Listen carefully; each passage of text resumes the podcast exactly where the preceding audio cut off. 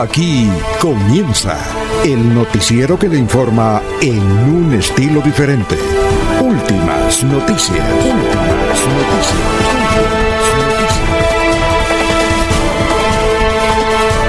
La información analizada por los expertos, sin sesgos, explicada con detalles, sin tanta carreta.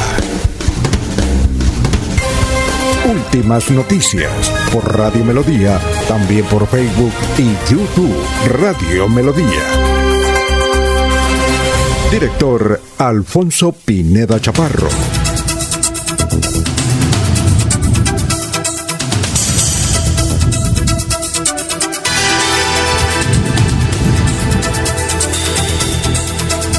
Las 5 de la mañana, 3 minutos. Muy buenos días a los oyentes de Radio Melodía. Les estamos saludando, dando la bienvenida a esta nueva jornada informativa.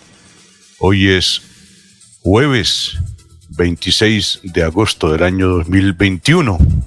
Ya están en nuestra comunicación directa el doctor Julio Enrique Avellaneda, también don Laurencio Gambacoy y esperamos el reporte pronto de eh, nuestro amigo Jorge Caicedo y todos preparados para entregar esta información. En un día como hoy, 26 de agosto, en 1789 en Francia, la Asamblea Constituyente aprueba la Declaración de los Derechos del Hombre y del Ciudadano. En 1813, las tropas de Napoleón Bonaparte vencen a las fuerzas de la Sexta Coalición en la batalla de Dresde. En 1821 se inaugura oficialmente la Universidad de Buenos Aires. En el año 1936, la BBC de Londres realiza la primera transmisión mundial de televisión. En el año 1952, en un día como hoy, un avión de reacción británica realiza la primera vez, o por primera vez, en un día, el vuelo de ida y vuelta sobre el Océano Atlántico. En 1978, Juan Pablo I es elegido Papa. Fallecerá un mes después. Nacimientos para destacar en este día. En 1910 nació la Madre Teresa de Calcuta, monja católica albanesa. En el año 1971 nació Thalía, gran cantante mexicana. En el año 1976 nació Amaya Montero, otra excelente cantante española. Hoy es el día del actor. Saludamos a todos los que nos deleitan en las tablas. Tenemos eh, grandes actores en Santander. La Universidad Industrial es eh, epicentro de muchos acontecimientos teatrales y allí pues hay una gran semilla y un gran producto actoral en nuestra capital santanderiana. Es el Día Internacional contra el Dengue. Es el Día Nacional de Namibia. También hoy, 26 de agosto, es el Día Nacional de la Solidaridad en Argentina.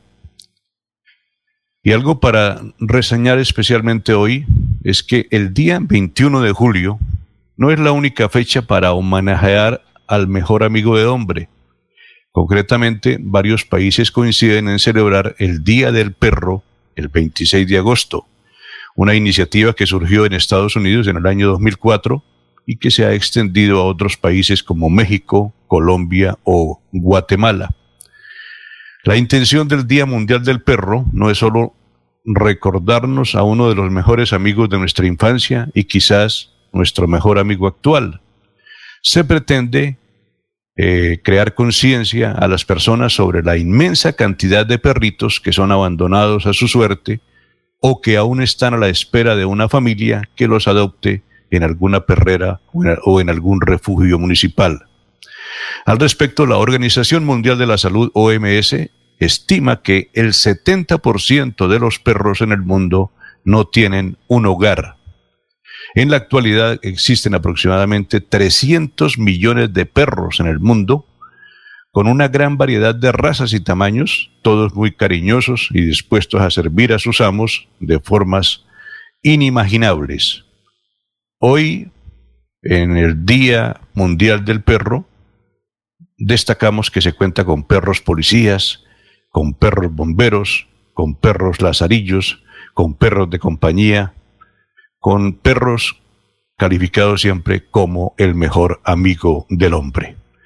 Bienvenidos, amigos oyentes, a Últimas Noticias a través de Radio Melodía. Saludo a esta hora a nuestro compañero Laurencio Gambacoy. Hacemos el saludo oficial desde nuestro máster con eh, quien nos acompaña todos los días, don Arnulfo Otero Carreño. Laurencio Gamba está en Últimas Noticias de Radio Melodía 1080 AM.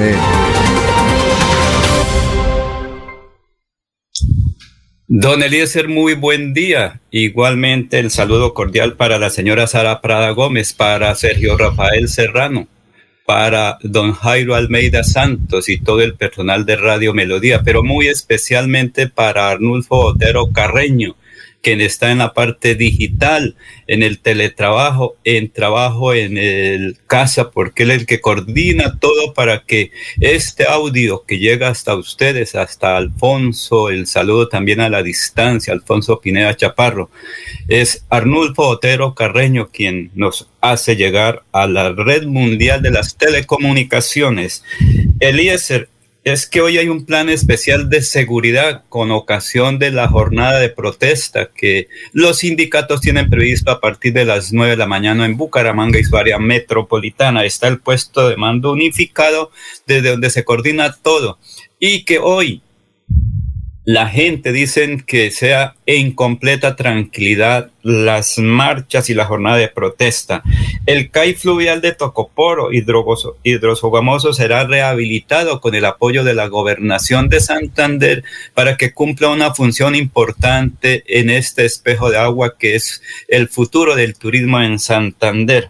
El alcalde de Florida Blanca, Miguel Moreno, decretó anoche la calamidad pública y la emergencia sanitaria. Hoy botarán ya la basura o la depositan en el carrasco. Esto también, pues, eh, para superar la situación que se presenta en esta ciudad, la segunda del departamento de Santander en Florida Blanca.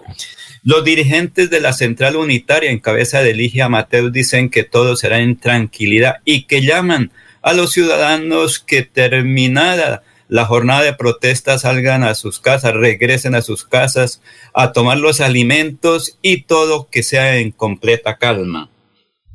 Eduardo Cortés Torres, eh, un experto en diversos temas, dice que desde Brasil hay una propuesta importante para atender las basuras de Bucaramanga, el área metropolitana y Santander. Y el ingeniero del equipo de la parte ambiental de Isagen, Fabri Gómez Dicta, pues nos va a hablar sobre esa importante reunión en Hidrosogamoso, en Tocoporo. Aquí está este informe. Mi nombre es Manfred Gómez Dita, hago parte del equipo ambiental de la Central Hidroeléctrica Sogamoso.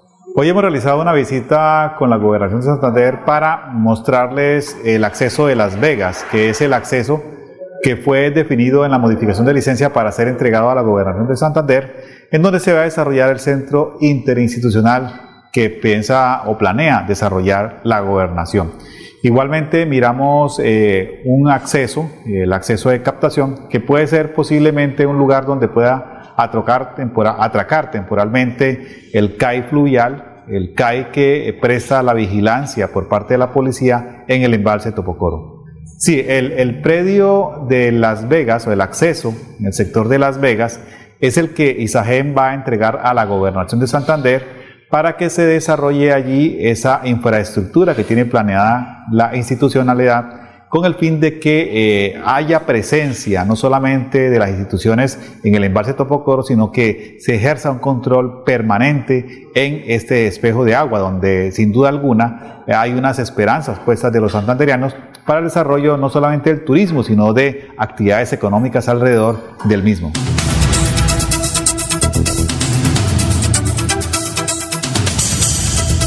Muy amable don Laurencio por este primer reporte en el día de hoy, jueves 26 de agosto del año 2021. Saludamos al doctor Julio Enrique Avellaneda, que también está ya en esta mesa de trabajo preparado para acompañarnos con toda su información. Doctor Julio, muy buenos días. Julio Enrique Avellaneda está en Últimas Noticias de Radio Melodía 1080 AM. Eliezer, muy buen día para usted, para Laurencio, para Arnulfo, para toda, toda la amable audiencia de la potente Radio Melodía. Bueno, el santo de hoy, doctor Julio Enrique Avellaneda. Hoy es el día de Santa Teresa de Jornet. Hay varias Teresas santas, ¿no? Justamente usted mencionaba hace un instante a Teresa de Calcuta, hoy en día Santa Teresa de Calcuta, ¿no? en el santoral también se tiene registrado, por ejemplo, Santa Teresa de Ávila, Teresa del Niño Jesús, hay una Santa Santa Teresa de los Andes, en fin, hay varias Teresas, ¿no, don, don, don Eliezer? Pero hoy es el día de Santa Teresa de Jesús Jornet, por eso enfatizamos esa eh, expresión Jornet para distinguirla de las demás Teresas, santa de origen español eh, del siglo XIX, que dedicó su vida a la atención de los ancianos desamparados y fundó una comunidad religiosa justamente que lleva ese nombre, ¿no? La comunidad de los ancianos desamparados de Barbastro. Barbastro es una población española, Alfonso, donde ella, después de haber eh, cumplido con su eh, con dedicación a la atención de los ancianos, decide finalmente radicarse y, fundar una comunidad religiosa para exclusivamente atender a los ancianos desamparados. Uno de los grandes ejemplos de la, de la humanidad, canonizada por el Papa Pablo VI en 1970. Mm, eh, bueno, eh, usted, Alfonso Eliezer, decía que hoy, 26 de agosto de 1789 se proclamó por la Asamblea Nacional Francesa la Declaración de los Derechos del Hombre y del Ciudadano. Debería ser un día como hoy fiesta universal, Alfonso. Eh, Eliezer. Eh, debería ser fiesta universal porque mm, pues es el documento base ¿no? De la organización de, del mundo occidental. Eh, como dice por ahí algún autor, la Declaración de los Derechos del Hombre y del Ciudadano es la constitución de las constituciones. Ahí están contenidas las premisas fundamentales sobre las cuales se organizan hoy los estados modernos. ¿Qué se puede destacar, doctora Avellaneda, de los derechos del hombre? Bueno, el reconocimiento en su momento de, de todos los derechos que hoy llamamos derechos individuales o derechos de primera generación, los que eh, están relacionados con la libertad de las personas, ¿no? tema de la libertad fue la gran preocupación de los revolucionarios franceses. Y ahí pues obviamente consagran los derechos que, que hoy en día tenemos constituidos como premisas indiscutibles del ser humano. El derecho a la libertad, el derecho a la igualdad, en fin, ese, ese conjunto de derechos. Pero hay de pronto un artículo que nos llama poderosamente la atención, ¿no? Eliezer, el artículo 16 de esa Declaración de los Derechos del Hombre y del Ciudadano porque afirma eh, o consigna dos presupuestos que son esenciales en los estados modernos de hoy. Por una parte, el que el poder debe organizarse sobre la base de la que de lo que en su momento llamó Montesquieu la tridivisión de los poderes, es decir, todas las funciones de poder están perfectamente separadas, la función legislativa, la función ejecutiva, la función judicial, a fin de evitar su concentración, porque los revolucionarios franceses advertían que cuando todo el poder, todas estas tres formas de poder se concentran en una sola persona, pues la libertad del ser no tiene garantía alguna. Doctora Villaneda, y tenemos en este momento en la historia de la humanidad unos derechos más cumplidos o más violados. En relación con los derechos individuales, pues eh, por lo menos en teoría están eh, definidos, consagrados, ¿no? Pero eso sí depende de, eh, digamos, de, regímenes políticos, de momentos históricos, de, concepciones determinadas en el tiempo, ¿no? Épocas en los que, o épocas en las que hay una, hay un gran respeto por los derechos humanos, pero hay épocas también, sistemas de gobierno, gobernantes, que no tienen, no tienen siempre el mismo comportamiento frente al tema, ¿no? Uno puede, por ejemplo, observar en este momento que hay, hay, hay estados que no tienen el mismo estándar de comportamiento en materia de derechos humanos que puede afirmarse de otros. Bueno, ¿y qué frase tenemos para hoy, doctor Julio Enrique? Hoy, don Eliezer, eh, alguna expresión de don Juan eh, Gozaín, ¿no? Eh, cuando nos dice que la única forma de comprobar que el hombre es un ser racional es cuando ejerce el sentido del humor. El hombre es un ser racional cuando ejerce el sentido del humor. Correcto. Es la mejor expresión de que el hombre es un ser racional, nos dice Juan Gosay. Bueno, doctor, muchísimas gracias. Saludamos a esta hora, las 5 de la mañana, 18 minutos, al compañero y periodista don Gustavo Pinilla Gómez, muy fiel todos los días. Dice un feliz jueves para todos. También a través de nuestra cuenta de Facebook, eh, Manuel José Mejía Reyes. Buenos días desde Barranca Bermeja, como buen oyente, dice Manuel José Mejía Reyes. Vamos a ver qué otros contactos o qué otros personajes ya están en línea para participar de esta emisión de últimas noticias de Radio Melodía. En las noticias de la economía, para comenzar el día, se destaca que eh, el 11.2% de los colombianos aseguró que no recibió ingresos en el mes de julio. El DANE publicó el informe Pulso Social en el que reveló que eh, a 8 de 10 personas no le alcanza para ahorrar. Es una estadística bastante delicada. Entonces, eh, se ratifica por parte del DANE que en el pasado mes de julio el 11.2 de los colombianos aseguró que no recibió ingresos en el mes de julio. Noticias para destacar en nuestro país, en Cali, un hombre entró a repartir bala en un restaurante y una persona murió.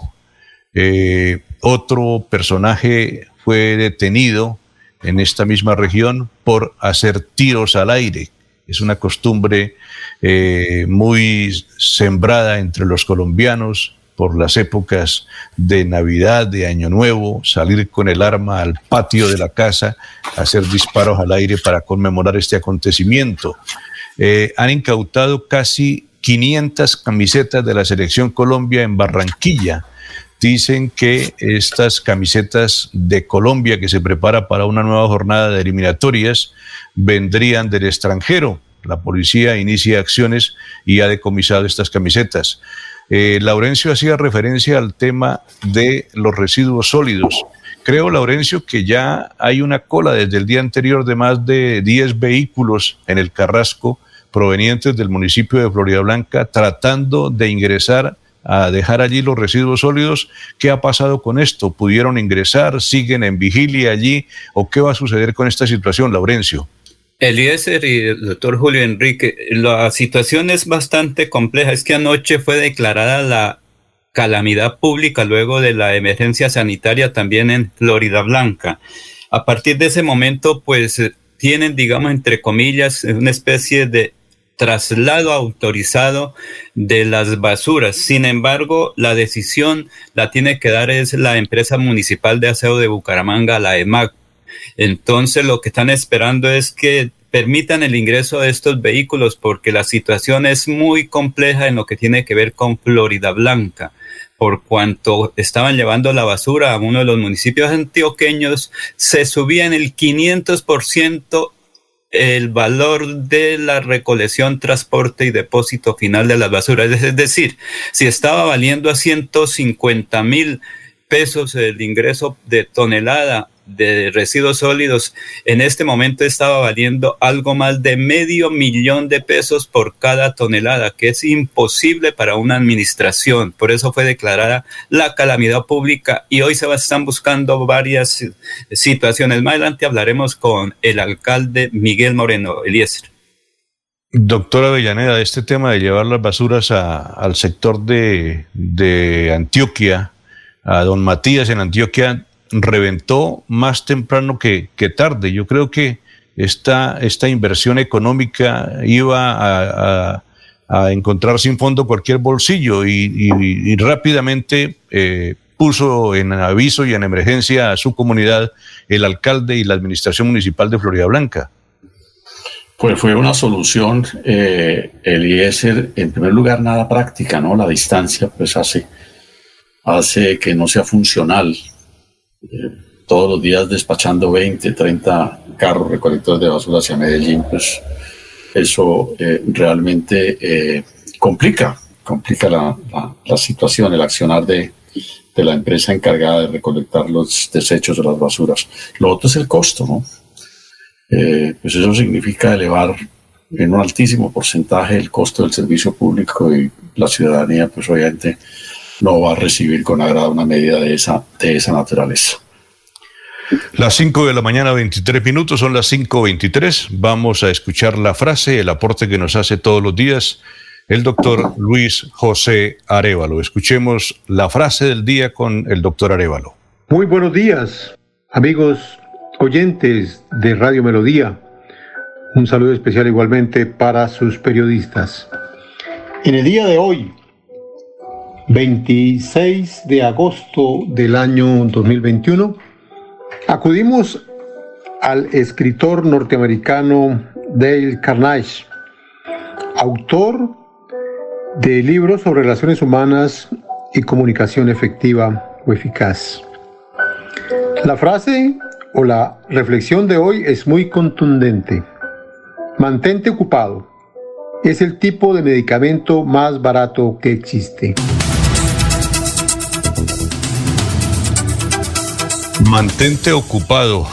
Es el medicamento más barato que existe. Entonces hablamos hoy de dos situaciones en la vida el humor por parte de la frase del doctor Avellaneda y aquí estar ocupados como medicamento para tener una vida de tranquilidad, una vida plena. Noticias sobre el COVID-19. Los casos de COVID-19 y los fallecimientos siguen bajando en Colombia. Desde el día miércoles, ayer, se confirmaron 2.448 contagios y 86 muertes pero varias ciudades han empezado a reportar la falta de dosis para continuar la campaña de vacunación.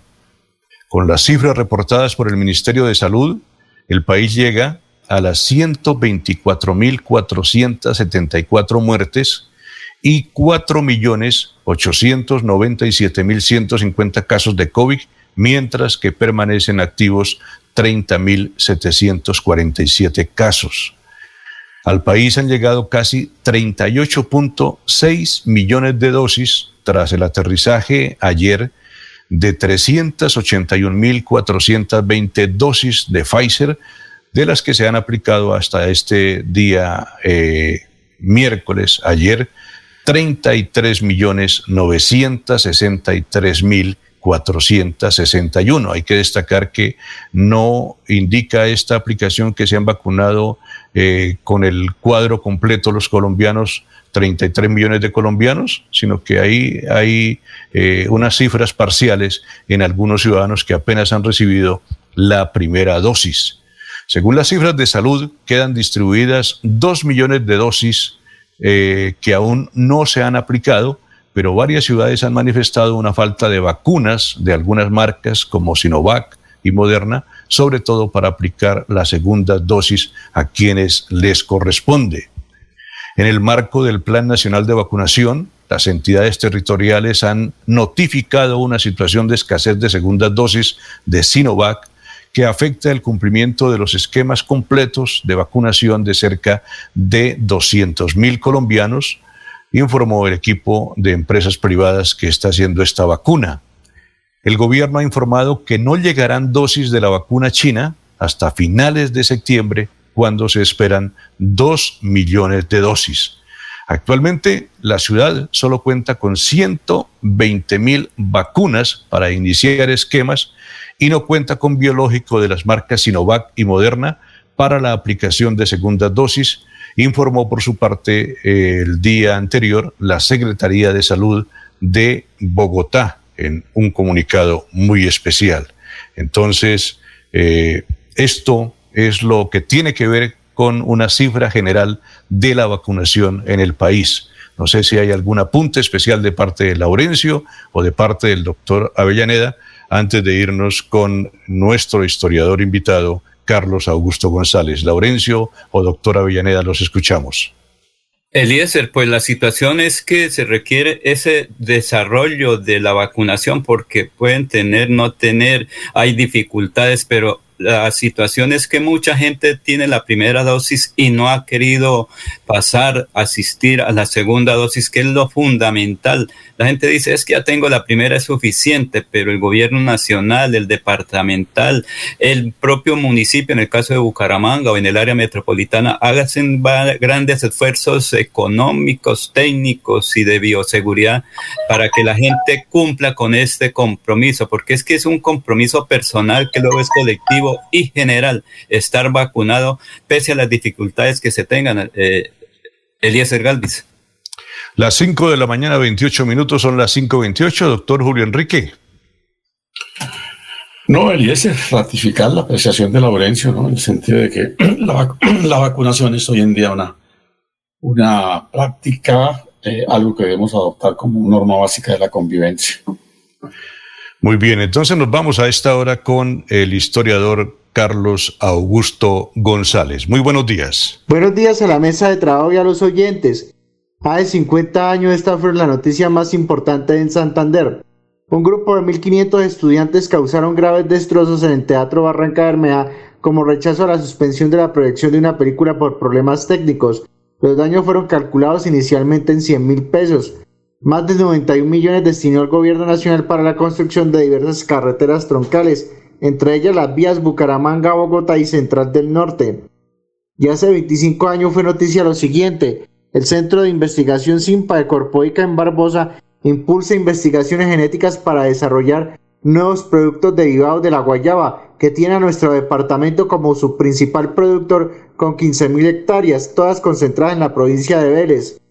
Golfista Pedro Rusi, en representación del Club Campestre de Bucaramanga, se coronó campeón de la Copa Televista de Golf, que se jugó en el Club Lagos de Cajuaral en Barranquilla. Cordial saludo a todos. Bueno, muchas gracias al historiador. Las 5 de la mañana, 29 minutos que destacamos aquí, habla de un teatro en Barranca Bermeja. Se acabaron los teatros en el país, se acabaron los teatros en Santander, doctor Julio Enrique.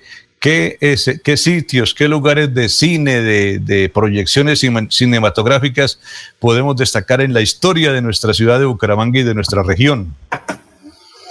En Bucaramanga, eh, los teatros que dejaron un recuerdo imborrable con el Teatro Santander, que existe hoy ya remodelado con una destinación específica para presentaciones artísticas, pero fue un teatro eh, histórico, ¿no? De los data de los años 1930, de la década del 30.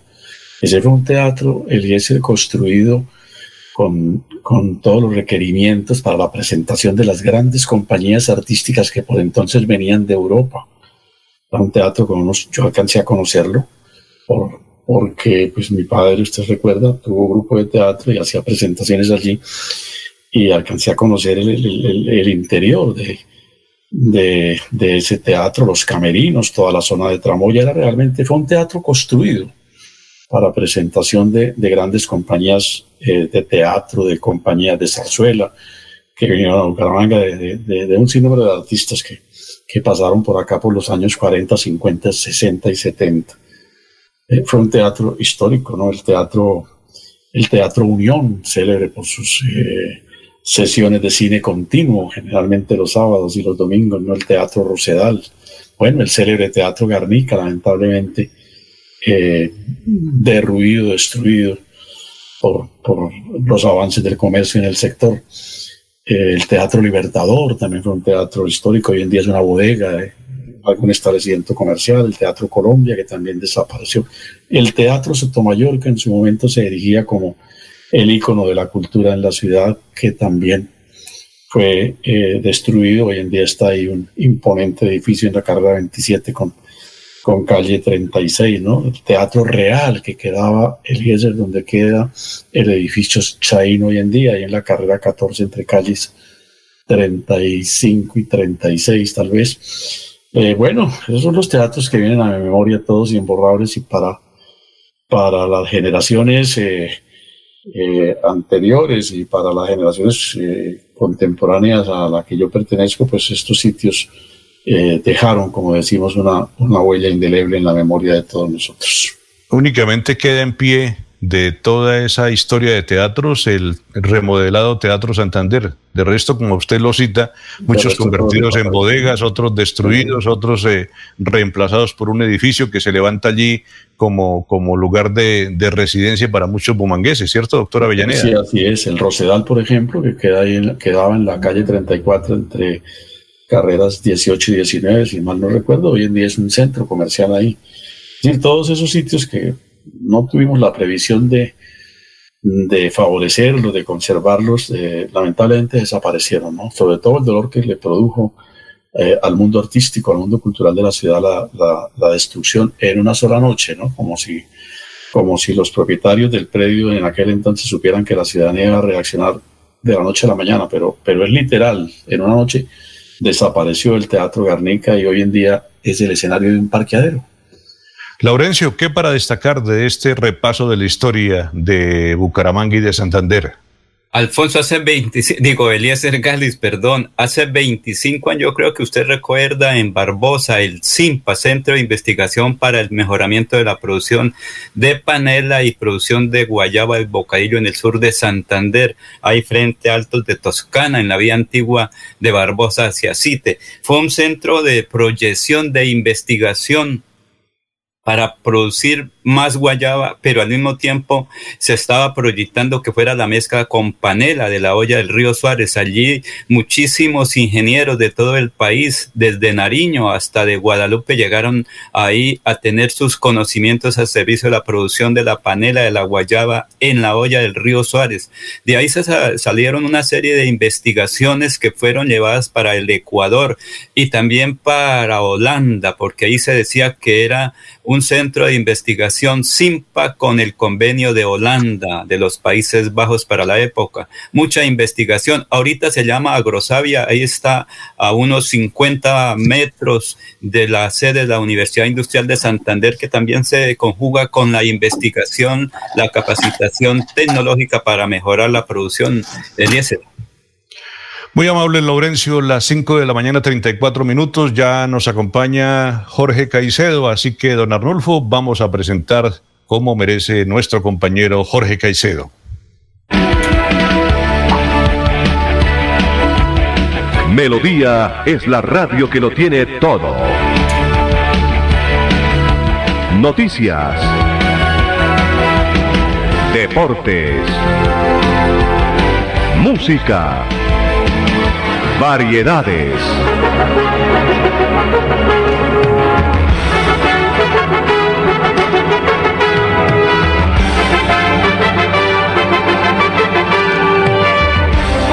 Melodía La Grande.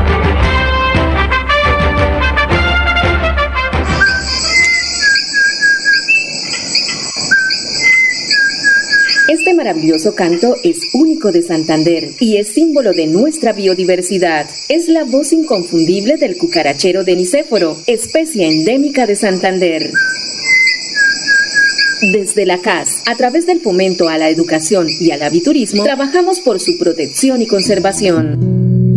Corporación Autónoma Regional de Santander, más cerca de la biodiversidad, mejor conectados ambientalmente. Después de casi 30 años, nos ponemos al día con el alumbrado público. Llega el reto de la historia, la gran inversión dentro de la cual se destinarán casi 30 mil millones de pesos en proyectos de iluminación, expansión en zona rural y tecnología. En total son cerca de 630 mil millones para comenzar a saldar las deudas históricas que nos dejó la corrupción. Conoce todas las obras en www.bucaramanga.gov.co. Alcaldía de Bucaramanga. Gobernar es hacer. Amigo empresario, su negocio merece el mejor respaldo. Los desafíos mundiales traen soluciones al instante. Por eso Confuturo le ofrece crédito ágil y práctico para capital de trabajo y todas las necesidades de su empresa. Informes 317-439-9483 y en www.cofuturo.com.co. Cofuturo, construimos sueños de progreso. Llevo varios días sintiéndome agobiada. He tenido momentos de crisis. Los problemas en mi entorno familiar y laboral me han llevado a sufrir de ansiedad y en realidad a veces no le encuentro sentido a mi vida. Si está pasando por un momento similar o conoce a alguien, comuníquese con la línea de atención de salud mental 697-0000, extensión 1114 u 1123. Contamos con profesionales dispuestos a brindar orientación las 24 horas del día. Gobernación de Santander. Siempre Santander. Cada día trabajamos para estar cerca de ti. Te brindamos soluciones para un mejor vivir. En Cajasal somos familia, desarrollo y bienestar. Cada día más cerca para llegar más lejos. Con Cajasal. Vigilando Super Subsidio. Se va la noche y llega últimas noticias. Todos los días, desde las 5 de la mañana, empezar el día bien informado y con entusiasmo.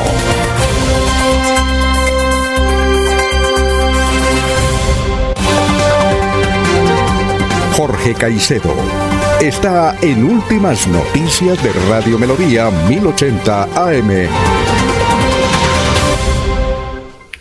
Don Jorge, buenos días, lo escuchamos. Don Eliezer, muy buenos días, como siempre, feliz de compartir con ustedes este espacio de últimas noticias y poder saludar a todos los amigos que nos siguen en las diferentes señales de Radio Melodía. Iniciamos esta emisión con una cifra que es noticia en Colombia y se trata del borrón y cuenta nueva que la Corte Constitucional le ha dado al proyecto del aló, el, borrón y que la Corte Constitucional le ha dado para vía libre al proyecto de ley que permite que cerca de 10 millones de colombianos salgan de los reportes de las centrales de riesgo. De acuerdo con la información emanada por la Alta Corte, aprobó por unanimidad el proyecto de ley estatutaria de borrón y cuenta nueva que establece, entre otras, una amnistía única a por lo menos 10 millones de colombianos que deberán salir de las centrales de riesgo tras haber sido reportados como deudores morosos. Este es un proyecto que presentó, que gestó y presentó el senador David Barguil, autor de la iniciativa, quien celebró la decisión y afirmó que esta medida permite a millones de personas volver a tener acceso al crédito que de alguna manera perdieron por alguna circunstancia la oportunidad de ser sujetos de crédito por estar reportados en las centrales de riesgo. Bueno, pero hay que pagar la deuda, ¿no, Jorge? Sí, claro, no. Es el paso, pagar la deuda, no es una amnistía total, no es una rebaja total, sino pagar su deuda, seguramente los intereses, eh, sobre intereses, todo eso se, se, va a eliminar, pero tiene que ponerse al día pagando su deuda. Al que quiera más que le piquen caña, obviamente que hay que eh, cumplir con la obligación de estar allí, por la cual pues eh, fue reportado a la central de riesgo, pero sin duda es una gran oportunidad. Recuerde que, anteriormente, mm, incluso pagando la deuda, se permanecía allí reportado durante mucho tiempo y, la vida crediticia pues es una gran ventaja para eh, poder acceder uno a, muchos beneficios dentro de la vida comercial en este país. Entonces, por lo menos pagar la deuda, eh, que ya vendrá una oportunidad de arreglo con, con con quien la tenga en, el propósito de, como usted dice, eliminar algún tipo de, intereses que se hayan generado por la mora, pero de todas maneras es una gran oportunidad de poder eh, resarcir de alguna manera el buen nombre ante eh, una vida crediticia. ¿Qué dice la norma? Eh, ¿En cuánto tiempo, se sabe Jorge, en cuánto tiempo lo tienen que borrar a usted de esa lista después de que haga los pagos correspondientes? A ver, eh, de acuerdo al texto de comunicación eh, que tengo, eh, dice que la ley le da a las personas un plazo de un año para que cubran esa deuda, se pongan al día y así deberán salir de las centrales de riesgo en un plazo máximo de seis meses. Además, establece que quienes tengan deudas inferiores a 136.279 pesos no podrán ser reportadas y recibirán al menos dos comunicaciones con 20 días de diferencia entre una y otra advertencia. También saldrán inmediatamente del reporte negativo los estudiantes con créditos educativos del ICETEX, los pequeños productores, los jóvenes rurales, las mujeres rurales y las víctimas del conflicto armado cuando exijan su deuda, cuando eh, extingan, extingan su deuda. Doctora Villaneda, eh, ¿había sucedido algo parecido en cuanto a normatividad de rebajar, de condonar eh, intereses y deudas en el país como las que se acaban de aprobar? Tengo entendido que sí, Eliezer, que esta no es la primera ocasión en que, en que ello acontece. Hace algunos años atrás, una ley más o menos en el mismo sentido ya se había eh, conocido, ¿no? Yo eh, soy de la idea de que a esta ley le faltó incluir dentro de los de algún tratamiento preferencial a los deudores, eh, a los que no han podido cumplir obligaciones dentro de el periodo de la pandemia y que hayan padecido la enfermedad del COVID. Sí. Don Laurencio Gamba, ¿qué acota sobre este tema de las o qué tiene para informarnos desde su lugar de información? Eliezer, recuerde que en el pasado uno iba al banco, solicitaba el crédito y el día que estaba listo para el desembolso le decían, uy, qué pena, es que usted está reportado aquí y no se le puede girar la platica, vaya y busque pague lo que debe, traiga el salvo y espere unos días hasta cuando lo saquen, le damos ese crédito. Aquí está todo listo. Y entonces el ciudadano corría con ese riesgo, esperar. Si no tenía un amigo en Bogotá, pues desplace a Bogotá rápido para, mira, aquí ya pagué, por favor, de entreguen el salvo de la entidad donde, así fueran por unas tres llamaditas, cinco mil pesos estaba reportado. Pero con esto, como lo dice el doctor Julio Enrique, es un alivio, pero inicialmente es pagar lo que se debe, estar a paz y salvo, e inmediatamente debe solicitar que quede a paz y salvo, que le den ese eh, certificado entre comillas de que no tiene deuda y le pueden girar la platica del crédito inmediato, porque ese era el fenómeno, que iba a recibir un subsidio, ah, es que eso está reportado, no puede recibir nada, era una eh, talanquera para la economía terrible. Con esto se supera una cantidad. Faltó cositas, como dice el doctor Julio, pero eh, David Barguil, que es muy amigo por aquí, por estos sectores de Santander, ha presentado normas que van a beneficiar a la gente que estaba eh, reportado en el sistema de riesgos. Seguramente habrá, Jorge y doctora Avellaneda, mucha gente reportada por temas de vivienda y creo no equivocarme por esto de la telefonía celular todo el mundo tiene celular, todo el mundo tiene planes, eh, la gente se ha metido a veces en unos inconvenientes económicos que no puede superar. Un grueso, un grueso de, un grueso de las listas sin duda están relacionados con la factura de telefonía celular. Las 5 de la mañana, dígame, doctora Villaneda. Y el cumplimiento seguramente de obligaciones bancarias, ¿no? Porque la pandemia durante los tres primeros meses creó unas condiciones muy favorables para quienes tenían la condición de, deudores. Pero se agotaron esos tres meses y los bancos vinieron con todo su rigor, como si nada hubiera pasado, como si los tres meses de pandemia eh, hubiesen sido eh, simples cuentos chinos y, empezaron a cobrar pues con una absoluta indolencia. Nos escribe... Perdón, eh, esta ley, pues durante el transcurso que hizo en, para su aprobación, eh, comprendió tiempo de pandemia? Que yo sepa, no, eh, Jorge. Eh, cuando llegó la pandemia ya, ya, ya, ya había surtido, ya había hecho trámite en el Congreso. la ley que fue ayer avalada por, por la Corte Constitucional. Por la Corte Constitucional, mm, creo que, estaba en trámite, tal vez. Estaba en trámite cuando. Tal vez, por eso es que no, no está incluido las, personas que han sido afectadas por, en su economía por la pandemia. Las 5 de la mañana, 46 minutos son las 5 y 46. Nos escribe Eliana Díaz, dice buen día para todos. En octubre llegará el cuarto pico de la pandemia.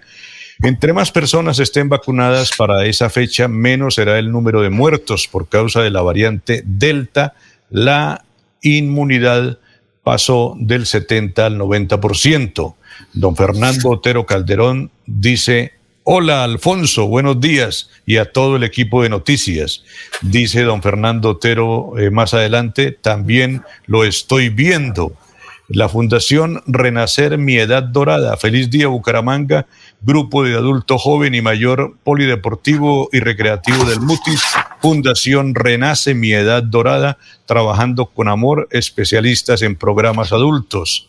Elsie Patricia Archila, buenos días desde Piedecuesta, gracias por su información, les oímos y les vemos fieles oyentes. Miguel Ángel Morales Pineda, buenos días, saludo cordial desde Málaga, capital de la provincia de García Rovira.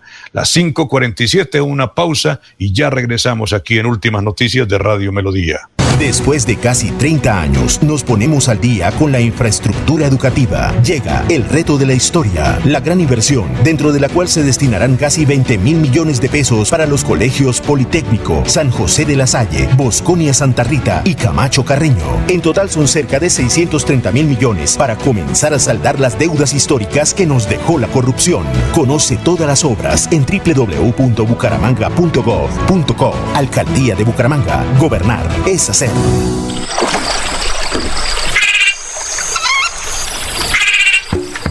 Este es el lenguaje de la naturaleza en los 69 humedales del Magdalena Medio Santandereano. Cuidar el agua, proteger especies como el manatí y la pantera hacen parte de nuestro compromiso diario con la conservación de las ciénagas. Corporación Autónoma Regional de Santander, más cerca de la biodiversidad, mejor conectados ambientalmente. Yo soy un microempresario asociado a Financiera como Ultrasan y quiero ser uno de los ganadores del Premio Emprendedor. En Financiera como Ultrasan realizaremos el Premio Emprendedor, donde reconocemos la creatividad, el esfuerzo y la dedicación de nuestros microempresarios. Para mayor información, acérquese a la oficina más cercana y pregunte cómo ser un ganador del Premio Emprendedor. Vigilada Supersolidaria inscrita a Bogacop. Imagínese que la gobernación tiene reducción del 80% sobre sanciones e intereses en el impuesto vehicular hasta el 30 de septiembre de este año. ¿Y dónde puedo pagar? En la Casa del Libro Total en Bucaramanga, Barranca Bermeja y San Gil. O desde casa ingresando a www.sin.com.co es la Santander.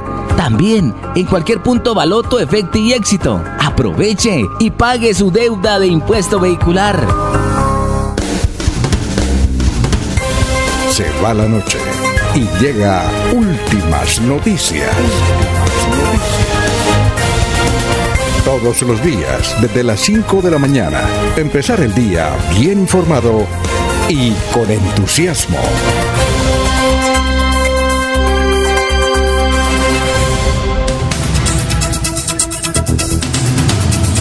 Las 5 de la mañana, 50 minutos, son las 5.50. Mientras preparamos más noticias, vamos a hacer la ronda del tiempo, del clima en Bucaramanga y los municipios de nuestro departamento. Bucaramanga registra a esta hora la capital santanderiana 17 grados centígrados. Tendrá una temperatura máxima de 30 grados la capital santanderiana. El municipio del Socorro, capital comunera, tiene en este momento un registro de 18 grados centígrados. La temperatura máxima del Socorro será de 33 grados. Eh, la capital de la provincia de García Rovira, Málaga, 11 grados en este momento. Temperatura máxima en Málaga será de 25 grados centígrados. Barranca Bermeja en este momento registra 24 grados centígrados. Tendrá una temperatura máxima de 38 grados el puerto petrolero. La capital guarentina, la ciudad de San Gil, registra lluvias en este momento. Tiene 19 grados centígrados temperatura actual y eh, en la parte de clima más cálido presentará un registro de 34 grados. Llueve a esta hora en la ciudad de San Gil. El municipio de Vélez eh, tiene en este instante un reporte de 10 grados centígrados de temperatura. La máxima de Vélez será de 26 grados centígrados. Puerto Wilches, la tierra de don Jorge, tiene en este momento lluvias, Puerto Wilches, 23 grados centígrados registra y la temperatura máxima de Puerto Wilches, repito, donde está lloviendo, será de 37 grados centígrados. Y para terminar, la capital de la República, la ciudad de Bogotá, tiene una temperatura actual de 11 grados centígrados, su temperatura máxima será de 23 grados centígrados. Este es el registro del el clima y la situación de lluvia en algunos sectores de nuestra geografía. Don eh, Laurencio Gambacoy, noticias, ¿qué noticias tenemos a esta hora? Eliezer, pues, ¿por qué se suspende la llevada de basuras a un departamento vecino, a un municipio de Antioquia? Precisamente anoche declararon la emergencia sanitaria y calamidad pública en Florida Blanca. Pero inicialmente el señor alcalde pues nos dice cuál es la situación, qué implicaba llevar las basuras de aquí hasta Antioquia. Aquí está este informe y buen día, señor alcalde temas muy importantes que se tocaron en esta reunión, principalmente el tema de las basuras, porque nosotros hemos venido dando aplicación al plan de contingencia tal como estaba previsto por el municipio de Florida Blanca y las empresas prestadoras del servicio de aseo, pero hoy se presenta una imposibilidad material de seguir dando cumplimiento a este plan y por eso se están evaluando hoy mismo todas las posibilidades para poder cumplirle a la ciudadanía en la recolección del servicio de aseo. Hemos hecho esfuerzos descomunales a través de nuestra empresa municipal de aseo para vincular volquetas, para vincular tractomulas. Ustedes han visto cómo han pasado tractomulas por la cumbre, por el Carmen, por la 200, en diferentes sectores del municipio hemos estado transitando con vehículos no convencionales para la recolección del aseo, porque es una prioridad para nosotros que no se sigan presentando estas afectaciones a la salud pública y afectaciones al orden público. Yo entiendo perfectamente a mis comunidades, a mi ciudadanía y sé la difícil situación en la que nos encontramos producto de esta orden judicial del cierre del Carrasco. Ayer estuvimos en la Cámara de Representantes buscando que a través de la ANLA se pueda hacer la apertura de este sitio de disposición y seguimos nosotros trabajando en todas las decisiones necesarias para que hoy mismo podamos dar resultados a la ciudadanía contándoles cómo se va a hacer para descongestionar en este momento todas las cantidades de aseo de basura que se encuentran en nuestras calles. alcalde, usted viene cumpliendo con la decisión del juez y lo ordenado con el cierre del Carrasco. Esta bomba que explotó en las manos de los alcaldes del área metropolitana, que llevamos precisamente un año muy convulsionado con todo lo que ha pasado producto del COVID-19, que venimos trabajando en la reactivación económica, trabajando en todo el plan nacional de vacunación, donde incentivamos muchísimo este tipo de situaciones y pues se presenta esta hoy de las basuras. Desde luego que nosotros hemos venido dándole cumplimiento al fallo, pero se presentó una dificultad que no nos permitió disponer en Aguachica. Entiendo perfectamente a la comunidad de Aguachica por el descontento de disponer allí residuos sólidos. Hay una dificultad por una controversia técnica y jurídica que plantea la alcaldía de Aguachica. Y también así lo manifestaba tanto el señor alcalde de Aguachica como la bancada parlamentaria del Cesar. Hay una situación que desde luego afecta al orden público allí y no nos permite disponer. Estamos llevando a la pradera, pero de verdad que es insostenible en el largo tiempo que se sigan llevando allí los residuos sólidos y por sobre todo retornar a la normalidad. La mesa técnica de la ANLA, del Congreso de la República, de la Superintendencia de Servicios Públicos, Ministerio de Vivienda y Ministerio de Ambiente tengan para todos los florideños y todos los habitantes del área metropolitana. Alcalde, ¿cuántos vehículos están en la recolección de basuras? Empresa Municipal de Aseo de Florida Blanca, EMAF, es una empresa que para garantizar el aseo o la recolección del servicio que tradicionalmente se hace llevando al Carrasco, cuenta con tres compactadores doble troques, un compactador sencillo y una volqueta. Hoy la capacidad instalada que tenemos para trabajar por los florideños es esa, más adicionalmente 6, tractomulas que se están utilizando, 25 volquetas doble troque que se están utilizando, dos compactadores adicionales que ocasionalmente estamos pudiendo utilizar y desde luego un despliegue de más de 50 conductores, un despliegue de más personal para recolección de aseo, que es el que nos permite trabajar interinstitucionalmente con la empresa municipal de aseo para garantizar la recolección. Reitero, es una situación bien grave la que se está viviendo en Florida Blanca, bien grave que se está viviendo en el área metropolitana y por eso hoy las decisiones que se tienen que... No es fácil, pero le seguimos pidiendo a la ciudadanía toda la comprensión, todo el apoyo, toda la solidaridad por sobre todo, atendiendo a que el hecho de bloquear las calles lo que ayuda es a que se propaguen las dificultades de salud pública, si podemos hacer una disposición adecuada para que cuando pase el camión recolector tal como lo venimos haciendo con todos estos vehículos se haga de la mejor manera. Pero claro, es difícil, siete días sin recoger una sola tonelada de basura nos están generando una recolección atrasada de 1.500 toneladas y todo esto es producto de no haber podido aplicar nuestro plan de contingencia por no haber tenido en otros municipios o en otros, digamos, instancias del gobierno nacional la capacidad de tomar decisiones para que se pudieran cumplir los planes de contingencia. Pero alcalde, hoy precisamente hay marchas eh, por parte de los sindicatos, la Central Unitaria, el Paro Nacional. ¿Puede afectar esto a los habitantes de Florida Blanca? Lo hemos dicho, nosotros somos garantes de los derechos fundamentales de todas las personas personas y de los derechos en general, tanto de las personas que se manifiestan públicamente por algún descontento social como de aquellas que no marchan, que están de acuerdo o no están de acuerdo. Y por esa situación, protestas pacíficas, siempre hemos dicho que hacemos el acompañamiento desde la Policía Nacional, la Personería Municipal, nuestros gestores de convivencia de la Secretaría del Interior, pero cuando se presentan desmanes, cuando se presentan alteraciones al orden público, actos de vandalismo, desde luego que se tienen que implementar todos los protocolos para garantizar los derechos de todas las personas, quienes están marchando y no están de acuerdo con el vandalismo, quienes no están marchando y están de acuerdo con que se realicen las marchas, o quienes no marchan y no están de acuerdo, de todos tenemos que garantizar los derechos. Muchísimas gracias. Las 5 de la mañana, 57 minutos, son las 5 y 57. Nos reporta su sintonía, nos saluda Adriana Farac. Hace eh, remembranza de la compañía que teníamos hace algunos meses de Ernesto Alvarado. Saluda a Jorge Enrique, no sé a quién se refiere. Saluda a Laurencio, al doctor Avellaneda, a nuestro compañero Jorge Caicedo y hace referencia al gringo don Alfonso. Muy amable Adriana Farad por su saludo. Noticias, doctor Avellaneda, para esta hora, 5 de la mañana, 57 minutos. Eliezer, tal vez hacer una precisión a la eh, intervención del señor alcalde de Florida Blanca, nuestro eh, amigo Miguel Ángel Moreno. Eh, el cierre del Carrasco no es dispuesto por el capricho de un juez de la República.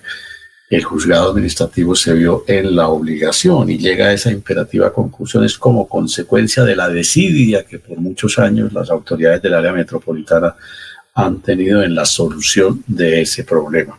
Entonces, para que no, no quede de pronto en el aire la sensación de que es el capricho de un juez o que el juez adoptó una decisión porque fue su parecer desprendido, desprendida esa decisión, de la manera indolente, de la manera indiferente, como las administraciones del área metropolitana en general por muchos años actuaron frente al tema del tratamiento de las basuras. Entonces, me parece que, que, es importante hacer esa precisión.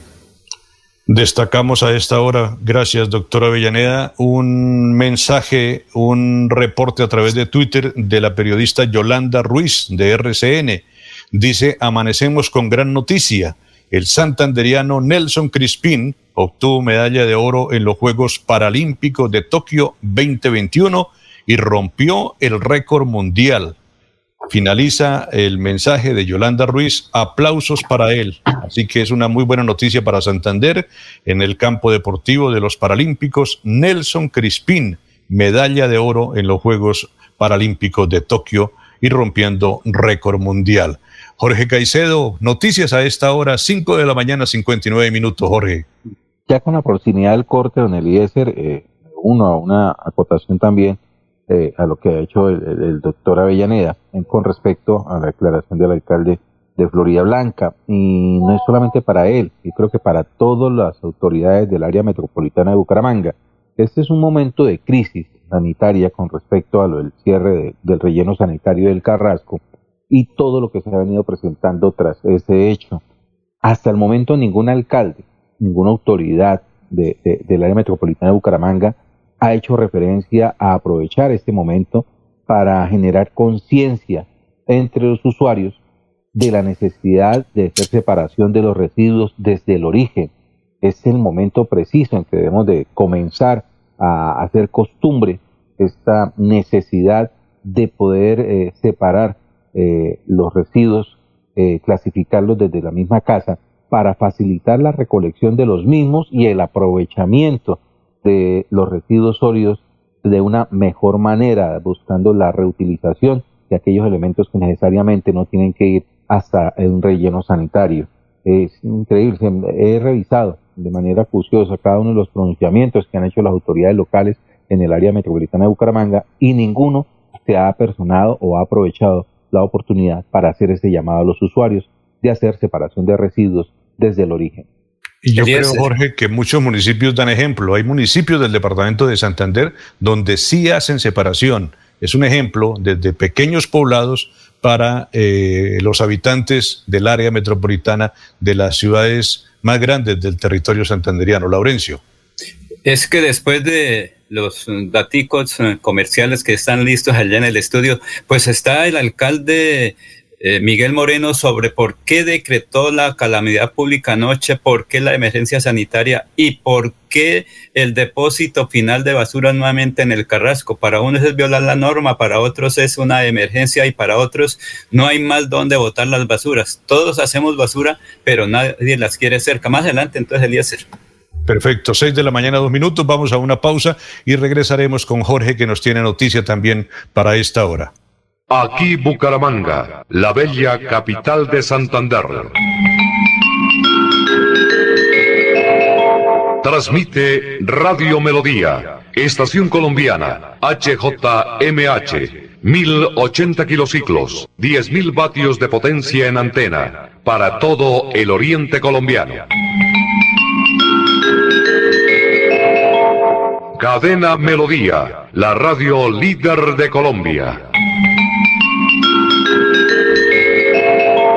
Después de casi 30 años, nos ponemos al día con la doble calzada La Virgen La Cemento. Llega el reto de la historia, la gran inversión, dentro de la cual se invertirán cerca de 80 mil millones de pesos para mejorar la movilidad en el norte de la ciudad. En total, son cerca de 630 mil millones para comenzar a saldar las deudas históricas que nos dejó la corrupción.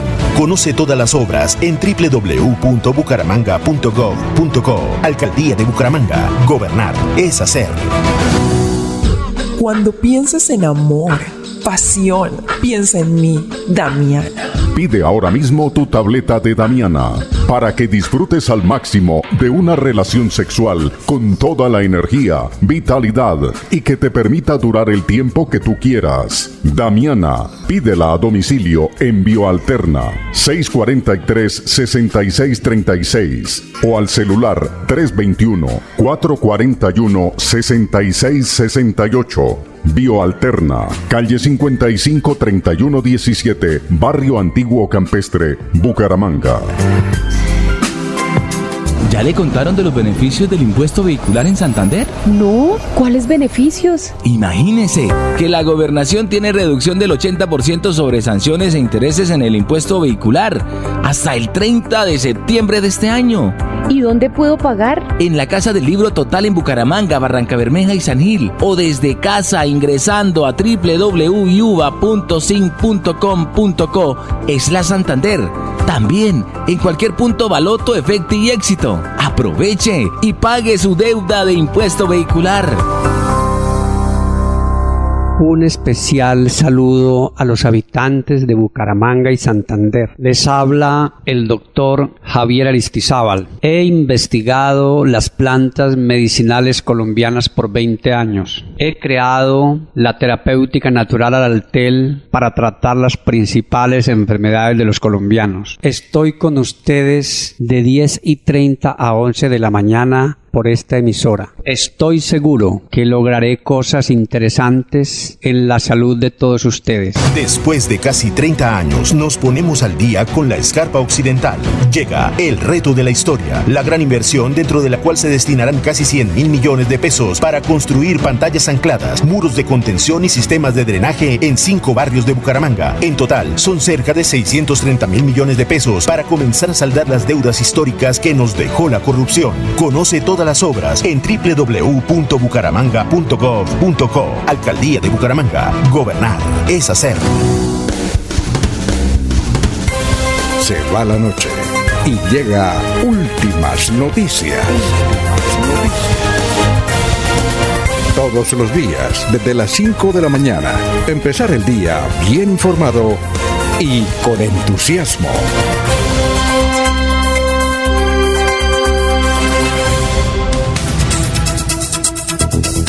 Las seis de la mañana, cinco minutos, son las seis de la mañana, cinco minutos, presentándoles a través de Radio Melodía últimas noticias. Don Jorge Caicedo. Don Eliezer a la cárcel, presunto agresor sexual de una menor de 12 años que quedó embarazada en Berlín, Tona. Un juez con función de control de garantías dictó medida de aseguramiento en centro carcelario en contra de Manuel Eduardo Antolín Espera por su presunta responsabilidad por el delito de acceso carnal violento agravado. Así lo informó el director seccional de Fiscalía de Santander, Oliden Riaño Acelas. Indicó que los hechos ocurrieron entre marzo y abril de 2021 en el corregimiento de Berlín, cuando el hoy asegurado habría violentado sexualmente a una menor de 12 años. Antolines Vera, quien fue capturado por la policía mediante orden judicial, no aceptó los cargos.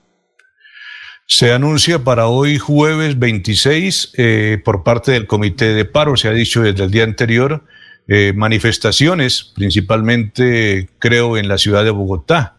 Se dice que en Bogotá saldrá eh, por lo menos toda esta actividad de las marchas desde tres puntos diferentes en la capital del país. Desde la Secretaría Distrital de Gobierno se ha confirmado que se prevén convocatorias en el Parque Nacional a las 9 de la mañana y llegada a la Plaza de Bolívar a las 12 del mediodía. Para esto ya han previsto en Bogotá desvíos sobre la carrera séptima y la carrera décima. También Bogotá tendrá actividades en el barrio Betania y en el barrio El Lucero en Ciudad Bolívar. Dicen las autoridades que se espera una jornada pacífica a quienes insisten aún que es a través de la violencia como se escuchan sus causas les dice la administración capitalina, no toleraremos ningún acto de violencia. Al primer gesto estará nuestra Policía Nacional y la Fiscalía lista para realizar judicializaciones, dijo el doctor Luis Ernesto Gómez como vocero de la capital del país. No sé si Bucaramanga ha eh, establecido que hoy habrá algunas manifestaciones también en la capital santanderiana. Seguro sobre este tema nos puede despejar dudas más adelante don Laurencio Gambacoy. A propósito, Laurencio eh, nos decía que va a profundizar más sobre el tema de, del aseo y a cargo del alcalde del municipio de Florida Blanca, Laurencio. Sí, Elías, es que anoche finalizó un consejo de seguridad y de gestión de riesgo en virtud que el desorden sanitario y público en Florida Blanca era grandísimo, toneladas de basura en las calles, ya lo estaban convirtiendo en barrigadas casi que en todos los eh, barrios, particularmente en la cumbre, en Villabel. Muchas llamadas me hicieron, ¿qué hacemos? Que tenemos las basuras aquí frente a la casa y no pueden pasar ni los vehículos. Pero precisamente al finalizar eh, anoche, ese Consejo de Seguridad y de Gestión de Riesgo, pues el alcalde Miguel Moreno Suárez expresó lo siguiente frente a esta emergencia sanitaria. Hoy en una sesión conjunta que adelantamos entre el Consejo Municipal de Gestión del Riesgo y nuestro Consejo de Gobierno, expusimos toda la situación desde lo fáctico que ha ocurrido en los últimos días en Florida Blanca y muy especialmente la imposibilidad de seguir adelante con el plan de contingencia tal como estaba previsto, inicialmente porque nuestro plan de contingencia tenía estipulado el poder hacer la disposición de los residuos sólidos en el municipio de Aguachica y como es públicamente conocido por situaciones ajenas a nuestra voluntad, ajenas a la, digamos que voluntad de disposición de gobierno, no fue posible ejecutar este plan de contingencia que nos tuvo desde el sábado 14 de agosto hasta el siguiente viernes, es decir, siete días sin poder recoger residuos sólidos en Florida Blanca, lo que hizo que se represaran cerca de 1.400 toneladas de basura entre los hogares y las calles de nuestra ciudad y eso dio pie para que luego de una conversación con la Superintendente de Servicios Públicos lográramos que en Florida Blanca se hiciese el convenio entre las empresas prestadoras de servicios y el relleno sanitario de la pradera.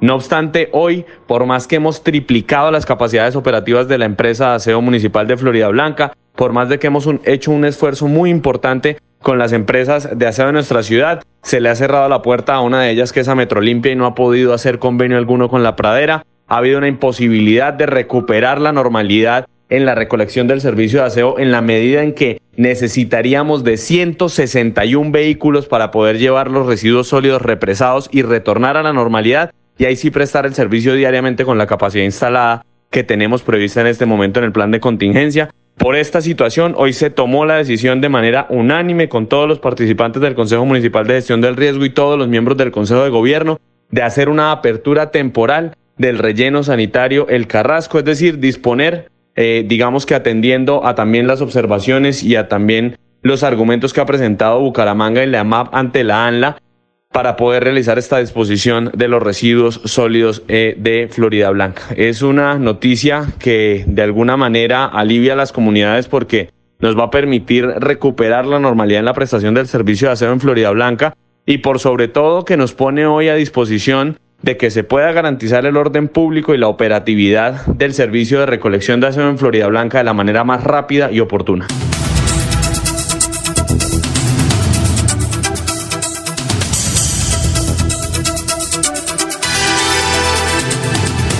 Las 6 de la mañana, 11 minutos, son las 6 de la mañana, 11 minutos. Eh, da la impresión que Florida Blanca fuese la capital de las, del departamento de Santander, muy protagonista cuando la, la, mayor cantidad de basuras, y yo creo que los inconvenientes más grandes, Jorge y doctora Avellaneda, los tiene la capital santanderiana, los tiene la ciudad de Bucaramanga.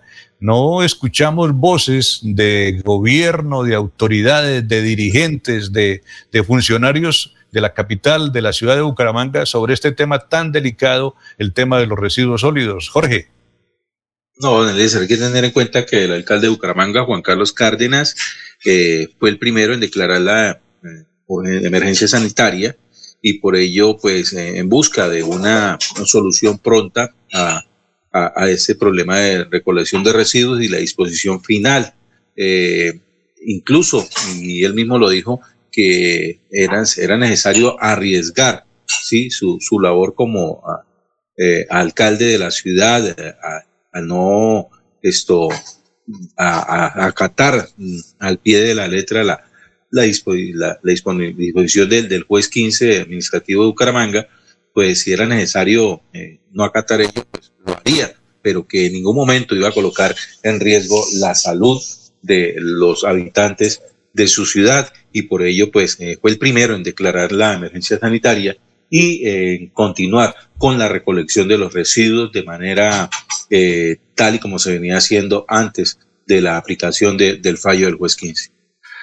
Las seis de la mañana, 13 minutos, doctora Avellaneda. Eh, le tienen mucho temor los, los funcionarios del orden municipal a la amenaza de, de, de ir a, la, a prisión por incumplimiento de estas normas en el tema de la salud. Y es, es valedero este temor, ¿cierto? Por supuesto, Eliezer. Claro, las decisiones de los jueces son para cumplirse, ¿no? Son imperativas. Y el desconocimiento de una decisión judicial, pues, le puede acarrear problemas al funcionario que obra en contravía de lo dispuesto por el juzgado. ¿no? Podría haber perfectamente conductas de carácter penal. Recuerda, doctora Villaneda, si en estos 20 años de conflicto, porque para los jóvenes seguramente esto es nuevo, pero para nosotros esto ha sido una acción repetitiva durante 20 años, cada dos años, cada tres años que van a cerrar el carrasco, que la carca va uno, que la carca va dos, que no hay dónde llevar los residuos. ¿Algún alcalde ha ido a la cárcel por este tema? Mm, que recuerde no Eliezer, porque si bien el tema es de vieja data, eh, no es menos cierto que las administraciones municipales han suplicado en su momento, han hecho declaratorias de estas emergencias, le han eh, demostrado al juzgado que el relleno todavía tiene capacidad para recibir más toneladas de basura y entonces como que con la complacencia de las autoridades ambientales, pues el juzgado ha, abierto espacios para que eh, se continúe eh, llevando basuras al Carrasco. Pero es que en esta oportunidad lo que entiendo es que el juzgado sí ya cerró todas las puertas y dejó eh, con criterio definitivo la medida de cierre de, de, este, de este sitio de basuras. Las 6 de la mañana, 15 minutos. Vamos a una nueva pausa. Son las 6, 15 minutos. Después de casi 30 años, nos ponemos al día con el alumbrado público. Llega el reto de la historia, la gran inversión dentro de la cual se destinarán casi 30 mil millones de pesos en proyectos de iluminación, expansión en zona rural y tecnología. En total son cerca de 630 mil millones para comenzar a saldar las deudas históricas que nos dejó la corrupción. Conoce todas las obras en www.bucaramanga.gov.co. Alcaldía de Bucaramanga. Gobernar es hacer. Si todos hacemos lo propio, habrá alimento limpio, justo y siempre. Yo como lo que se da en mi tierrita. Yo le compro es a los campesinos. Yo no cambio una arepa de maíz o un ajiaco por nada del mundo. Yo prefiero comida fresquita y natural. Sustenta, porque todos podemos ser amigos del campo, la salud y la naturaleza. Corporación Autónoma Regional de Santander. Más cerca, mejor conectados ambientalmente. Prevenga enfermedades como sarampión o rubeola vacunando a sus pequeños en edades de 1 a 10 años. La Secretaría de Salud Departamental invita a los padres de familia a que acudan con sus niños a la IPS o centro médico más cercano de su hogar. La vacunación trasciende barreras y es gratuita en los 87 municipios de Santander. Siempre adelante. Siempre Santander. Yo soy un microempresario asociado a Financiera como Ultrasan y quiero ser uno de los ganadores del Premio Emprendedor. En Financiera como Ultrasan realizaremos el Premio Emprendedor, donde reconocemos la creatividad, el esfuerzo y la dedicación de nuestros microempresarios. Para mayor información, acérquese a la oficina más cercana y pregunte cómo ser un ganador del Premio Emprendedor. Vigilada Supersolidaria inscrita a Bogacop. Después de casi 30 años, nos ponemos al día con la infraestructura educativa. Llega el reto de la historia, la gran inversión, dentro de la cual se destinarán casi 20 mil millones de pesos para los colegios Politécnico, San José de la Salle, Bosconia Santa Rita y Camacho Carreño. En total son cerca de 630 mil millones para comenzar a saldar las deudas históricas que nos dejó la corrupción. Conoce todas las obras en www.bucaramanga.gov.co. Alcaldía de Bucaramanga. Gobernar es hacer.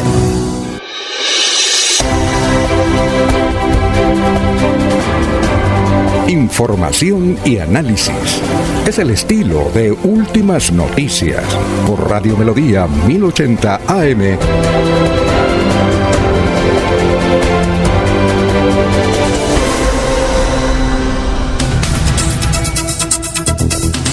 Las 6 de la mañana, 17 minutos, son las 6 y 17. Al terminar la tarde anterior, se dio la muy buena noticia para la Universidad Industrial de Santander, que indica que este año van a arrancar con la modernización de la Facultad de Salud de la UIS. El anuncio lo dio el gobernador del departamento de Santander.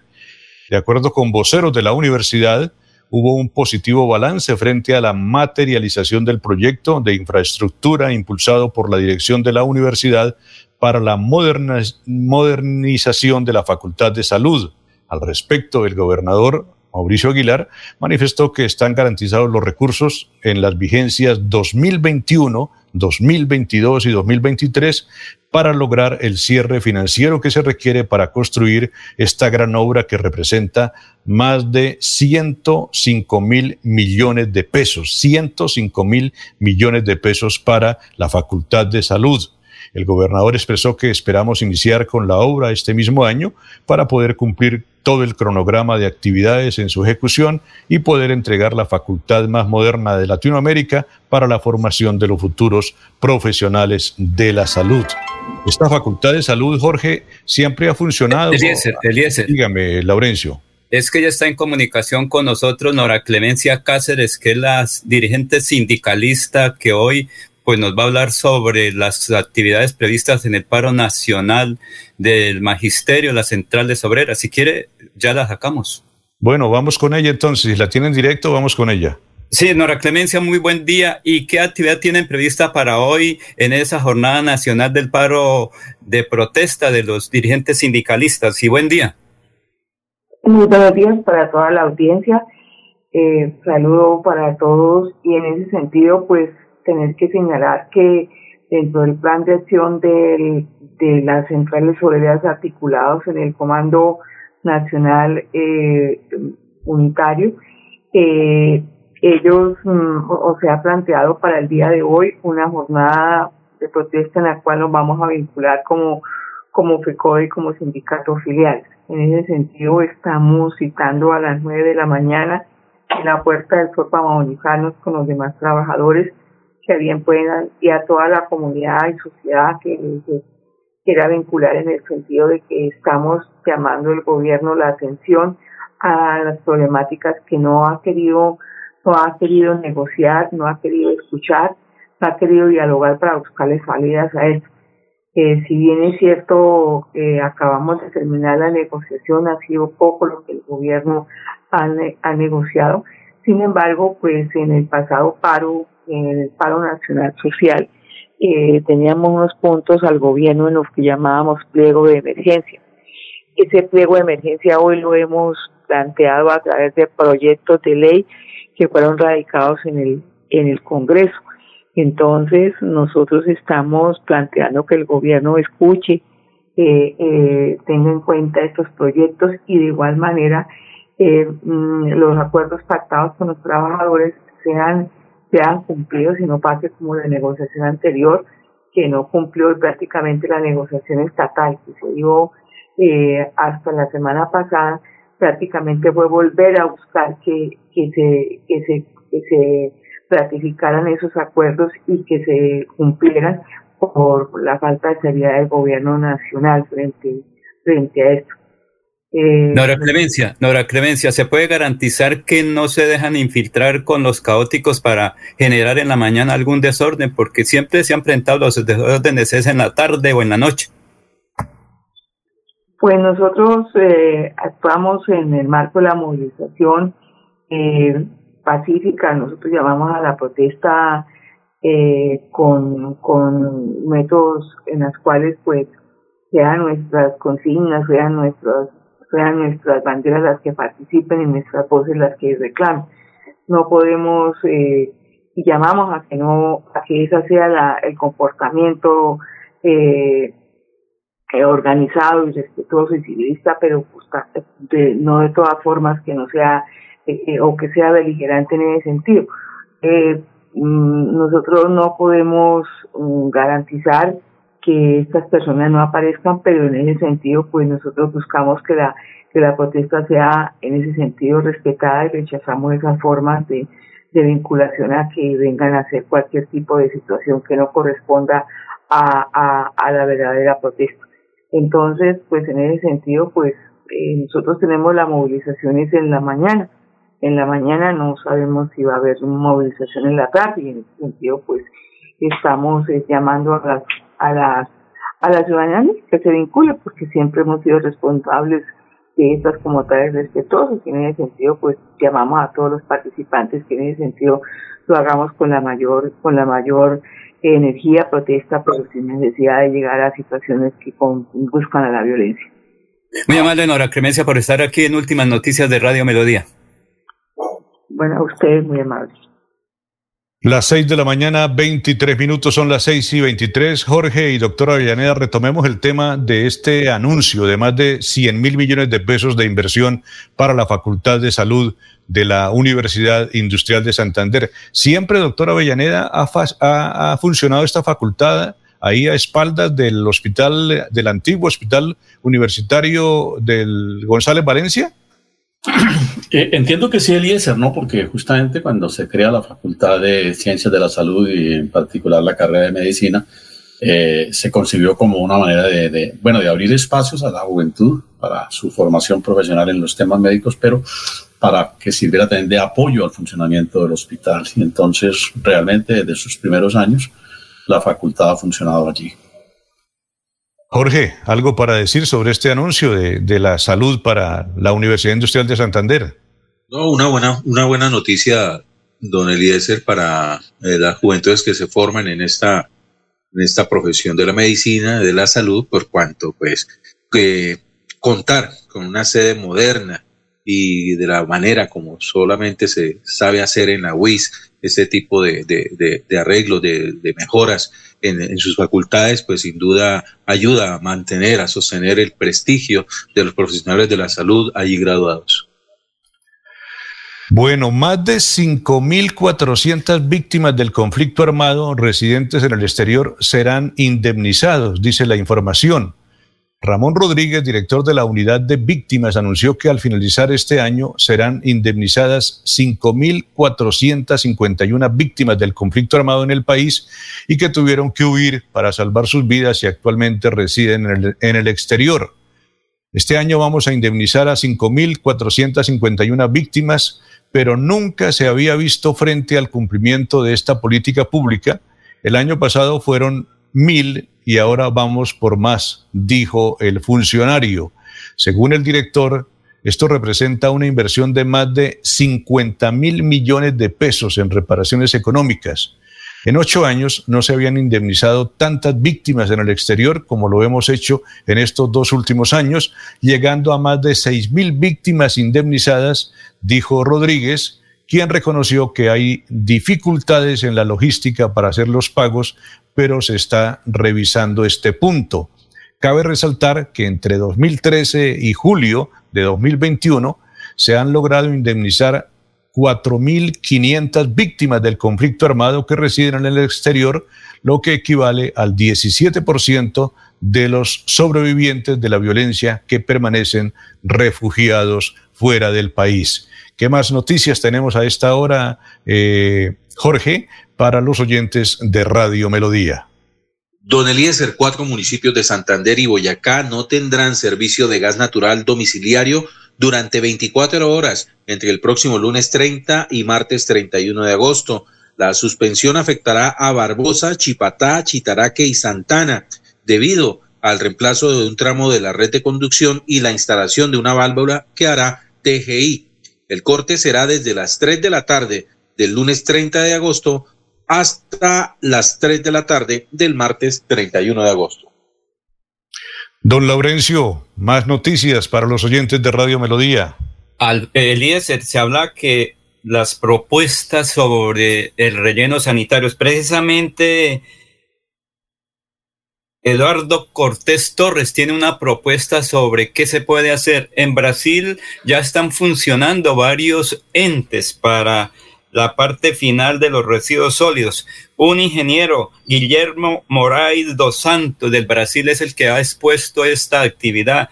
Desde hace 17 años en eh, la capital del Brasil se tiene una planta. Pero escuchemos qué dice Eduardo Cortés Torres frente a una propuesta de solución inmediata, porque esto es ya y no hay que esperar mucho. Saludo muy especial a toda la audiencia de su programa. Nosotros, la Corporación Terraviva, que es la empresa en la que trabajo, que desarrolló hace 15 años una solución a los, a los problemas de residuos sólidos muy importante, es una solución amigable con el medio ambiente, es, realmente solucionó en Sao Paulo el problema de residuos sólidos. En Sao Paulo eh, hay un relleno, el área, el área urbana de Sao Paulo es la más grande que hay en América, es un, tiene un relleno sanitario que recibe 16 mil toneladas al día, eh, significa que recibe 16 veces la cantidad de residuos sólidos que recibe el Carrasco en su momento. Se desarrolló por medio de un señor, un biólogo que se llama Guilherme Moraes dos Santos. Él desarrolló, él era profesor de la Universidad de Sao Paulo y desarrolló un sistema que se llama digestión molecular. Este sistema que se concibió en laboratorio, él logró diseñar y corregir las, las, las, cosas y ponerlo a funcionar en sólidos y líquidos. Es un sistema eh, que trabaja rompiendo los enlaces de hidrógeno. Que rompe todos los enlaces. La previa selección de los residuos en orgánicos e inorgánicos podamos desarrollar con el componente químico el resultado de tener abono orgánico y tener pellets para la industria cementera, la industria de bocadillo, la industria,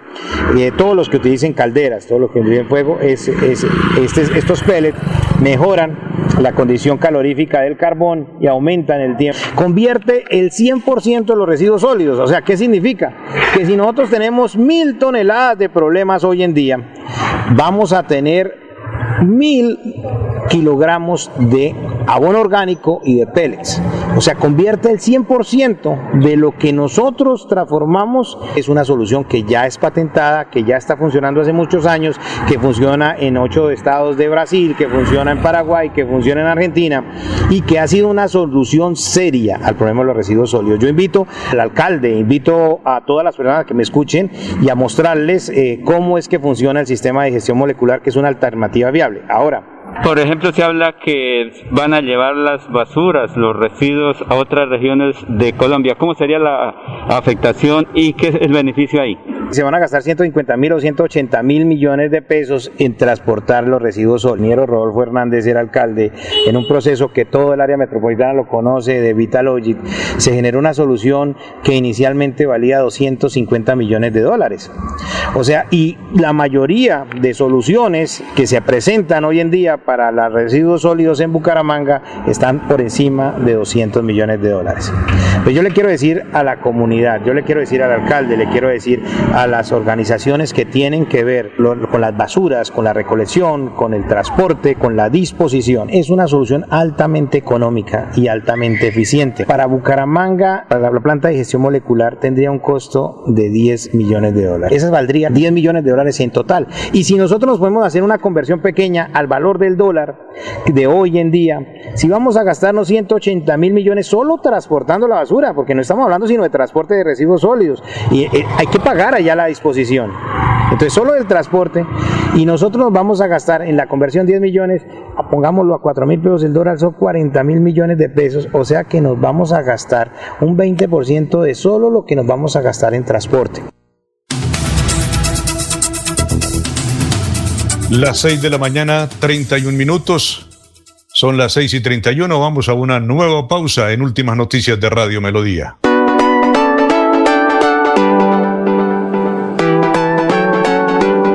Melodía, Melodía, Radio Sin Fronteras. Escúchenos en cualquier lugar del mundo. Melodíaenlínea.com es nuestra página web. Melodíaenlínea.com.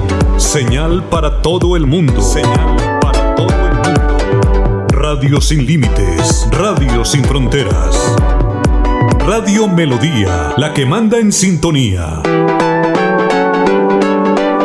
Después de casi 30 años, nos ponemos al día con la doble calzada La Virgen La Cemento. Llega el reto de la historia, la gran inversión, dentro de la cual se invertirán cerca de 80 mil millones de pesos para mejorar la movilidad en el norte de la ciudad. En total, son cerca de 630 mil millones para comenzar a saldar las deudas históricas que nos dejó la corrupción. Conoce todas las obras en www.bucaramanga.gov.co. Alcaldía de Bucaramanga. Gobernar es hacer. Trabajamos para estar cerca de ti.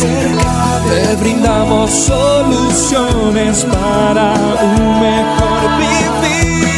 En Cajasal somos familia, desarrollo y bienestar. Cada día más cerca para llegar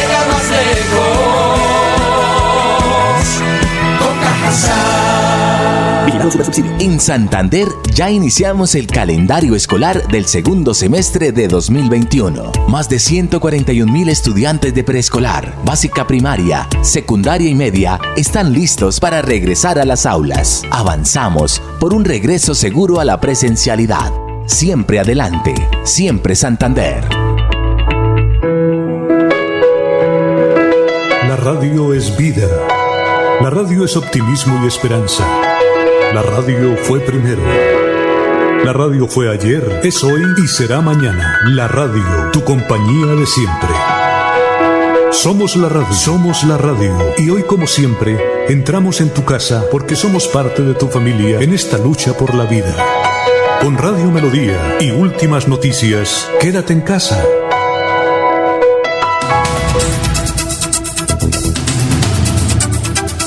Las 6:34 minutos son las 6 y 34. Ana Cano nos dice: Muy buenos días. Felicito al señor alcalde de mi Florida Blanca, linda y dulce. Gracias. Adriana Farac, señor Eliezer, por favor, si le puede preguntar a la sindicalista de FECODE invitada, ¿cuándo pondrán un granito de arena para mejorar este país?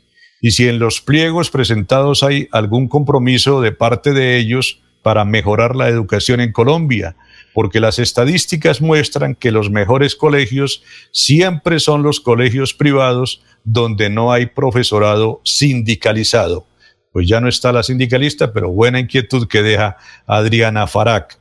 Don Gerardo Rivera Gualdrón, buen día, do de borrón y cuenta nueva, aprobada en la reforma tributaria, es solo un engañabobos lo bueno de verdad es rebajar los intereses y el capital. Eso sí es una verdadera ayuda. La otra no es sino pura basura, dice don Gerardo Rivera.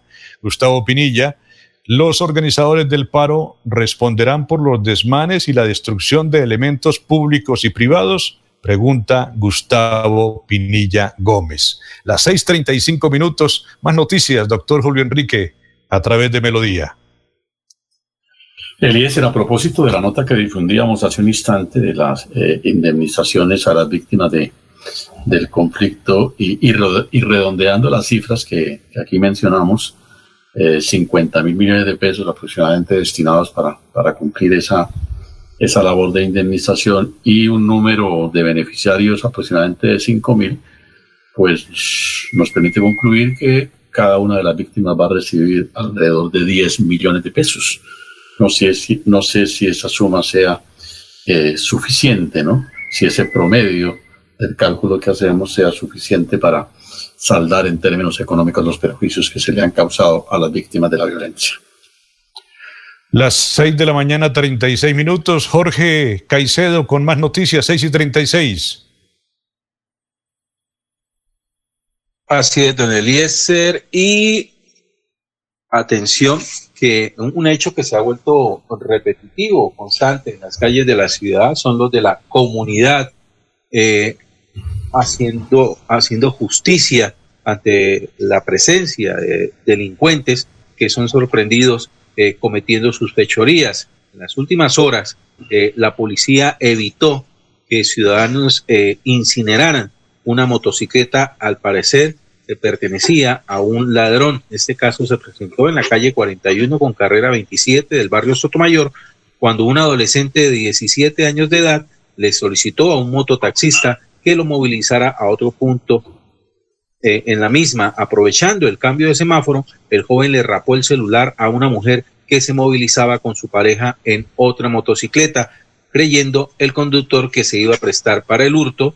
Eh, el mayor Hernán Darío Vanegas, comandante del Distrito 1 de Policía, indicó que la comunidad intentó quemar la motocicleta creyendo que el mototaxista era cómplice del robo, pero al contrario, un hombre entregó al adolescente eh, a las autoridades. El celular fue devuelto a la su dueña y el menor de edad quedó a disposición del centro de menores. Las seis de la mañana, 37 minutos, don Laurencio, seis y 37, lo escuchamos. Eliezer Efraín Pardo, secretario de Gobierno del Interior, Gobernación de Santander. Topocoro, reactivar el CAI fluvial. Recuerda usted, Eliezer, que eso fue inaugurado por el exgobernador Alberto Tavera Amado en la represa de Hidrosogamoso, donde hay un gran espejo de agua y se proyecta el turismo integral para Santander, Colombia y el mundo. Allí pues se pueden reactivar una serie de actividades. Escuchemos precisamente a Efraín Pardo y los invitados especiales en este informe siguiente. Nos encontramos en el embalse Topocoro en una visita institucional acompañados del segundo comandante de Policía de Santander, el coronel Parada, y los funcionarios responsables de ISAGEN, con la Secretaría de Planeación Departamental, con la doctora Yasmín Gómez. Esta visita tiene por objeto, uno, verificar el estado actual del CAI fluvial y los elementos que lo componen, con los cuales la Policía Nacional presta el servicio de vigilancia y seguridad y por lo desarrollo turístico de Santander. La otra finalidad es conocer la viabilidad de unos sitios de embarcadero o atracadero o muelles para que el CAI fluvial tenga una mayor cobertura, tenga capacidad de reacción y aprovisionamiento logístico. En el punto occidental del embalse, que se llama la captación, para esa operatividad del CAI fluvial. El otro sitio que visitamos se llama Las Vegas, ya cuenta con estudios y diseños para un macroproyecto por parte de la inversión nacional del gobierno departamental para la construcción de la marina, que prestará múltiples servicios institucionales y para la actividad turística y privada que facilite el desarrollo de este importante eh, embalse de Topocor. Leilin Yasmin Gómez Ordóñez, secretaria de Planeación del Departamento de Santander. Entonces, buscamos hacer un trabajo interinstitucional para temas que tenemos pendientes, el desarrollo de la región de Topocor. ¿sí? También el terreno para las proyecciones turísticas, para el tema de ese RPG o esa región administrativa planificación y gestión que se está llevando o que se quiere llevar a cabo en esta región a través de la Secretaría de Planeación. De todo para qué? Para favorecer a toda la institucionalidad y a la comunidad que hace parte como tal de este gran proyecto de Topocoro. Coronel Wilson Javier Parada González, su comandante del Departamento de Policías. Logramos tener una excelente noticia y es que en cabeza de nuestro gobernador de Santander vamos a poner en funcionamiento los que son tan necesarios para brindar la convivencia y la seguridad ciudadana en esta importante zona del departamento. Epicentro turístico, una zona ambiental protegida. Debemos colocar todas las capacidades para efectuar los controles que se requieren en esta zona. Nuestros equipos que requieren un importante mantenimiento. Para pues, tenerlos en óptimas condiciones ya van a tener las inversiones necesarias para ponerlos a funcionar. Son cuatro embarcaciones. Nuestro buque Pienta, que es el más grande y que es representativo, ya reconocido por las comunidades, que requiere unos mantenimientos. Vamos a lograr ponerlo en operación. Igualmente, los, los tres equipos adicionales con que cuenta, que es una lancha rápida, es un jet boat inflable estos equipos, contados días, van a poder colocarse al servicio de toda la comunidad y podemos garantizar la convivencia y la seguridad ciudadana que se requiere en esta importante.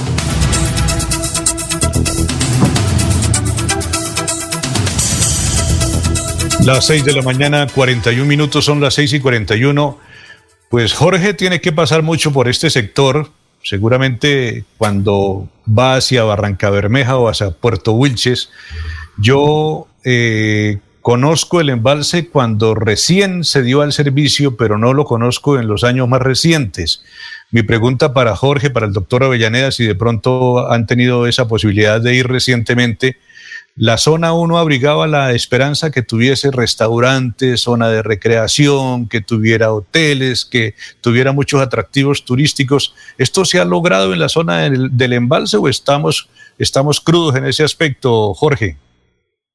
Eh, don Eliezer, no, el, embalse de Topocoro cuenta con un plan de desarrollo eh, diseñado, estructurado, aprobado, el cual pues eh, le ha permitido desarrollarse poco a poco en cada uno de estos aspectos. Usted va hacia la zona eh, y encuentra ya fácilmente la disponibilidad de, varios servicios como restaurantes, hospedajes, eh, transportes eh, a través de, del embalse que se ha convertido en un espacio de, atractivo turístico y desarrollo para la región a través de Corpo Fogamoso y, la administración departamental, desde que se concibió la idea de generar allí eh, un foco de desarrollo, pues se pensó también en que este debía ir estructurado de manera muy seria, muy, eh, paulatina, eh, para que permitiera precisamente un, crecimiento ordenado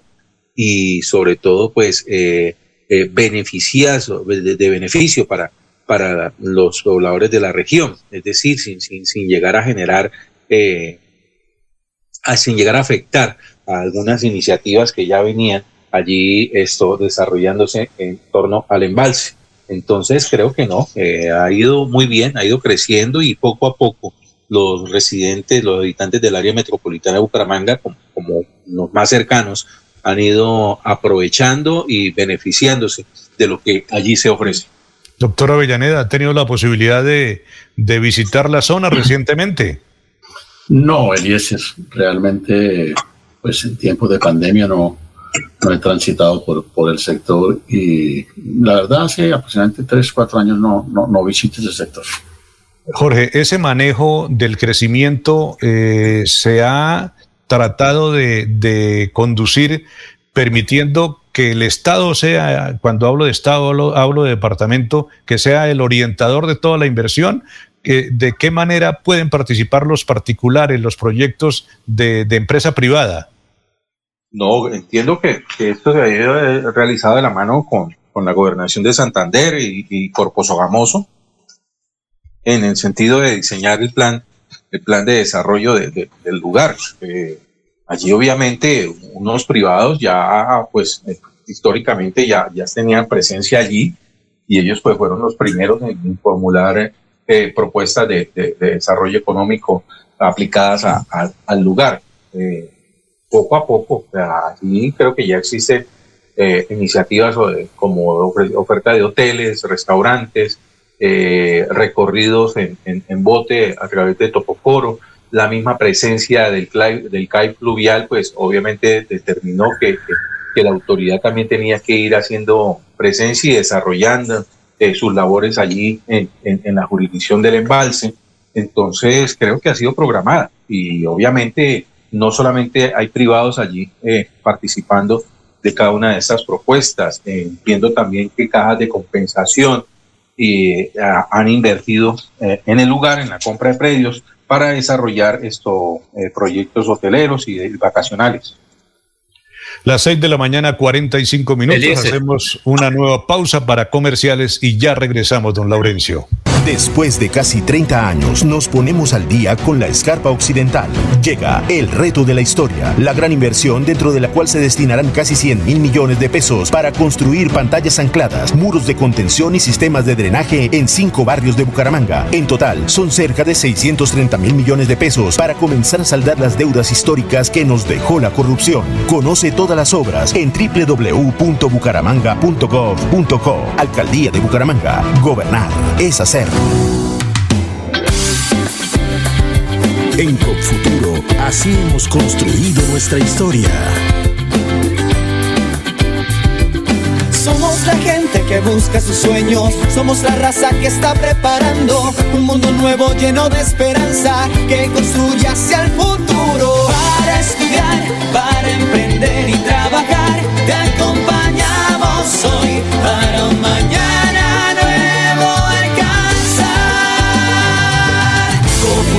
nuestra casa, aquí crecemos contigo.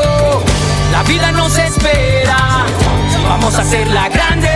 Tú tienes la llave de la fórmula mágica, ven que te esperamos, verás que es fantástica. Es un respaldo para toda la vida. Entrar a con futuro es tu punto de partida. Somos la llave que abre tus puertas, haciendo claro un camino seguro. Porque el presente, aunque no lo creas, en tu destino es con futuro. Dando crédito a tu Futuro 30 años. Santander Solidario. Generamos continuidad en educación superior con la entrega de incentivos económicos para los estratos 1 y 2, beneficiando a 17.105 estudiantes, y becas Generación Diamante para la ruralidad y vulnerabilidad, favoreciendo a 2.598 estudiantes. La educación es nuestra prioridad. Gobernación de Santander. Siempre Santander. Yo soy un microempresario asociado a Financiera como Ultrasan y quiero ser uno de los ganadores del Premio Emprendedor. En Financiera como Ultrasan realizaremos el Premio Emprendedor, donde reconocemos la creatividad, el esfuerzo y la dedicación de nuestros microempresarios. Para mayor información, acérquese a la oficina más cercana y pregunte cómo ser un ganador del Premio Emprendedor. Vigilada Supersolidaria inscrita a Bogacop. Después de casi 30 años, nos ponemos al día con el alumbrado público. Llega el reto de la historia, la gran inversión dentro de la cual se destinarán casi 30 mil millones de pesos en proyectos de iluminación, expansión en zona rural y tecnología. En total son cerca de 630 mil millones para comenzar a saldar las deudas históricas que nos dejó la corrupción. Conoce todas las obras en www.bucaramanga.gov.co. Alcaldía de Bucaramanga. Gobernar es hacer.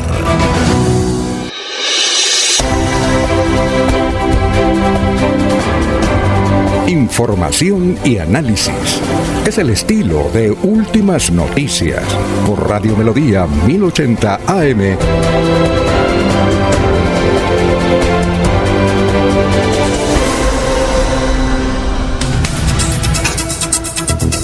Las 6 de la mañana, 49 minutos. Quería anotar algo, Laurencio, 6 y 49. Eliezer, sí, embalse de Topocoro es la represa de hidrosogamoso, siete mil hectáreas de tierra que fueron cubiertas con ese gran espejo de agua. Ahí recordamos que tiene incidencia o que ya compraron terrenos Cajazán con Fenalco y tiene pues obviamente la gobernación de Santander, los sectores privados, sobre todo una familia de Lebrija y San Vicente de Chucurí.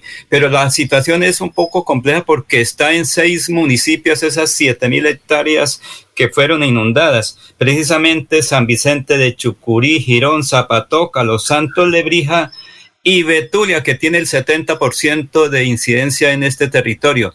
Las dificultades es con las licencias de construcción locales, es decir, cada municipio tiene que dar una licencia y es donde se ha dificultado, digamos, el desarrollo turístico de Hidrosogamoso, el gran espejo de Topocoro. Eso es lo que requiere. Hay voluntad de todos los sectores, desde el gobierno nacional, de Isajín, de la CAS para construir, pero faltan esas licencias uh, locales para la construcción, Eliezer.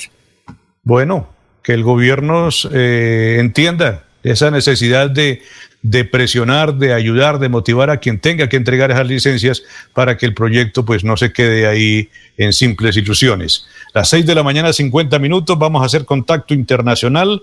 Nos vamos a esta hora con Florentino Mesa, que tiene su información para Últimas Noticias de Radio Melodía. Buenos días. Hola, ¿qué tal? Soy Florentino Mesa y esta es La Vuelta al Mundo en 120 segundos. Estados Unidos reiteró su intención de cumplir con la fecha final del 31 de agosto para sacar a sus tropas de Afganistán, pero advirtió a los talibanes que deben cumplir sus compromisos y que después de entonces permitan que abandone el país quien quiera hacerlo. Estados Unidos, Australia y Reino Unido instaron a sus ciudadanos a salir inmediatamente de la zona del aeropuerto de Kabul debido a la amenaza terrorista contra la única puerta de salida de Afganistán para miles de afganos que intentan desesperados entrar en los vuelos de evacuación. La vicepresidenta de Estados Unidos, Kamala Harris, dirigió hoy su atención a cuestiones de derechos civiles y laborales en el último día de su gira al sureste asiático y apoyó a activistas en una región del mundo conocida por sus desafíos y restricciones a los derechos humanos. El gobierno de México iniciará un diálogo técnico con el de Estados Unidos con el objetivo de evaluar los escenarios en la gestión de flujos migratorios ordenados, regulares y seguros en la frontera común, informó la Cancillería mexicana. Al menos 12 indígenas misquitos y mayangnas habrían muerto a causa de un ataque armado de colones o agricultores mestizos a una comunidad rural en la reserva de biosfera de Bozahuas, en el noreste de Nicaragua, denunciaron líderes ambientalistas y comunitarios. Argentina condenó la aprobación de Ahmad Bahidi como ministro del Interior de Irán y la designación de Moshen Rezai como vicepresidente de Asuntos Económicos, acusados por el atentado contra el centro judío AMIA en Buenos Aires, que causó 85 muertes en 1994. El gabinete ministerial del nuevo presidente izquierdista de Perú, Pedro Castillo, comparecerá este jueves ante el Congreso, dominado por la oposición derechista, en busca de un voto de confianza que le permita continuar en funciones. Los científicos internacionales que la Organización Mundial de la Salud envió a China para averiguar dónde se originó la COVID-19 advirtieron que la búsqueda se ha estancado y que el margen de maniobra para resolver el misterio se cierra rápidamente.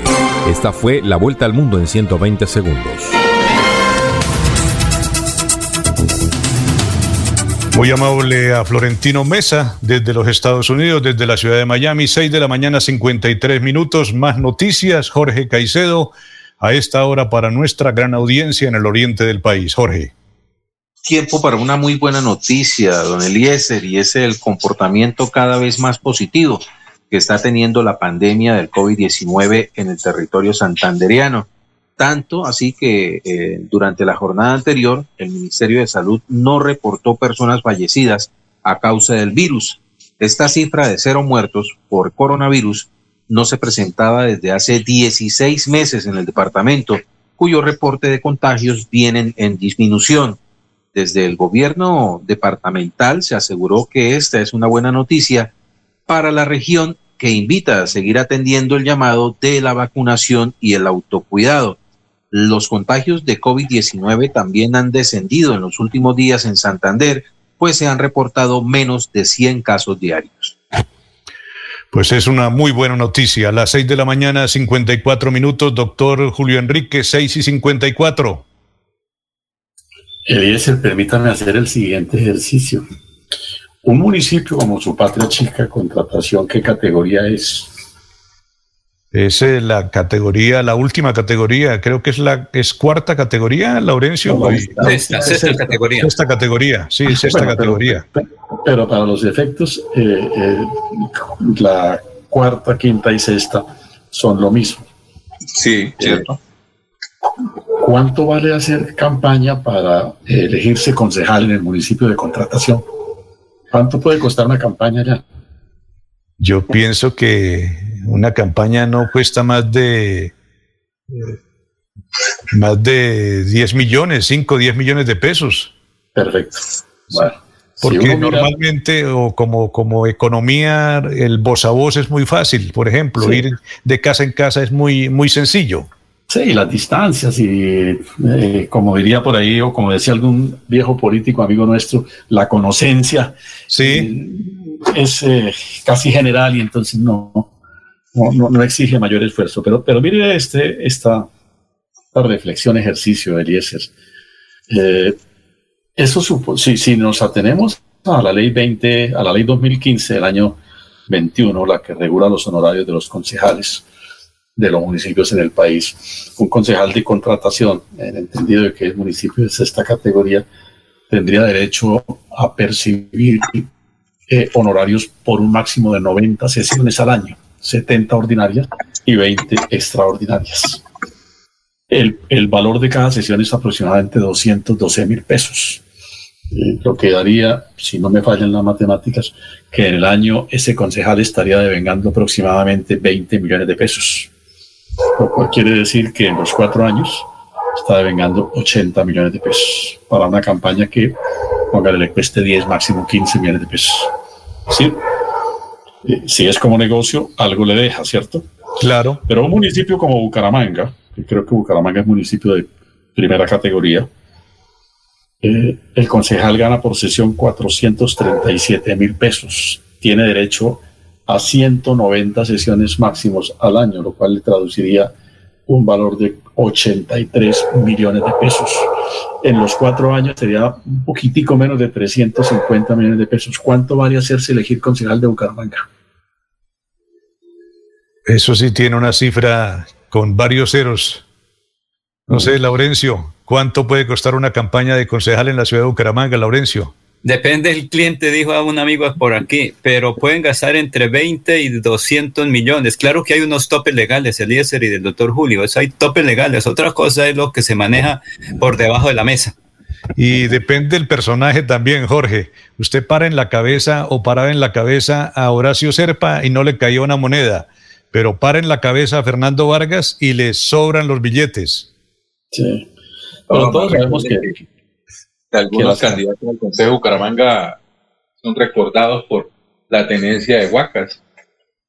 Sí, sí, no, todos sabemos que las campañas electorales, cierto, tienen unos topes, ¿no? Desde las campañas presidenciales hasta las de hacerse elegir edil, pues, pero eso por debajo de esa contabilidad corre mucha guada, truco y bambuco, como dice algún aforismo popular, y, las campañas realmente tienen, tienen un valor diferente al que se eh, expresa oficialmente como, como contabilidad.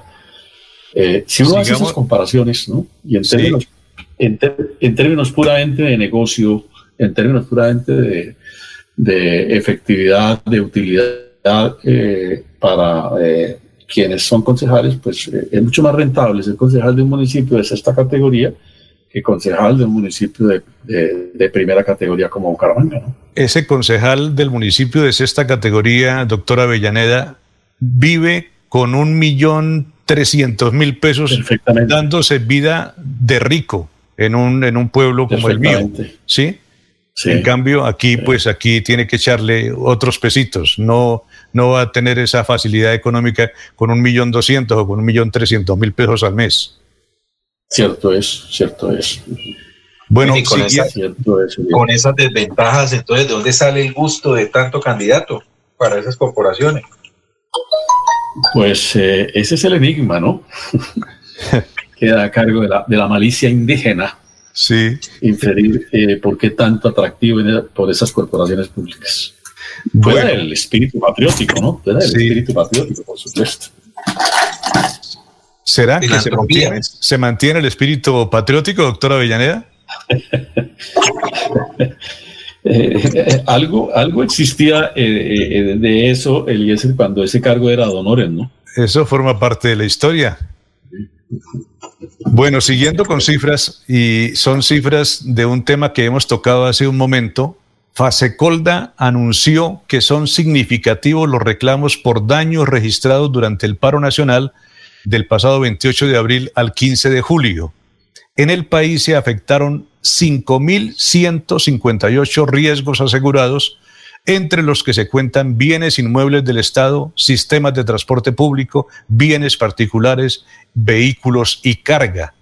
Los reclamos que las empresas y personas aseguradas por actos vandálicos han hecho a las compañías de seguro entre mayo y julio suman 241 mil millones de pesos. El directivo de esta entidad advirtió sobre la necesidad de que las autoridades locales brinden la protección necesaria de los bienes públicos y privados durante las jornadas de protesta como la que se va a llevar a cabo en el día de hoy.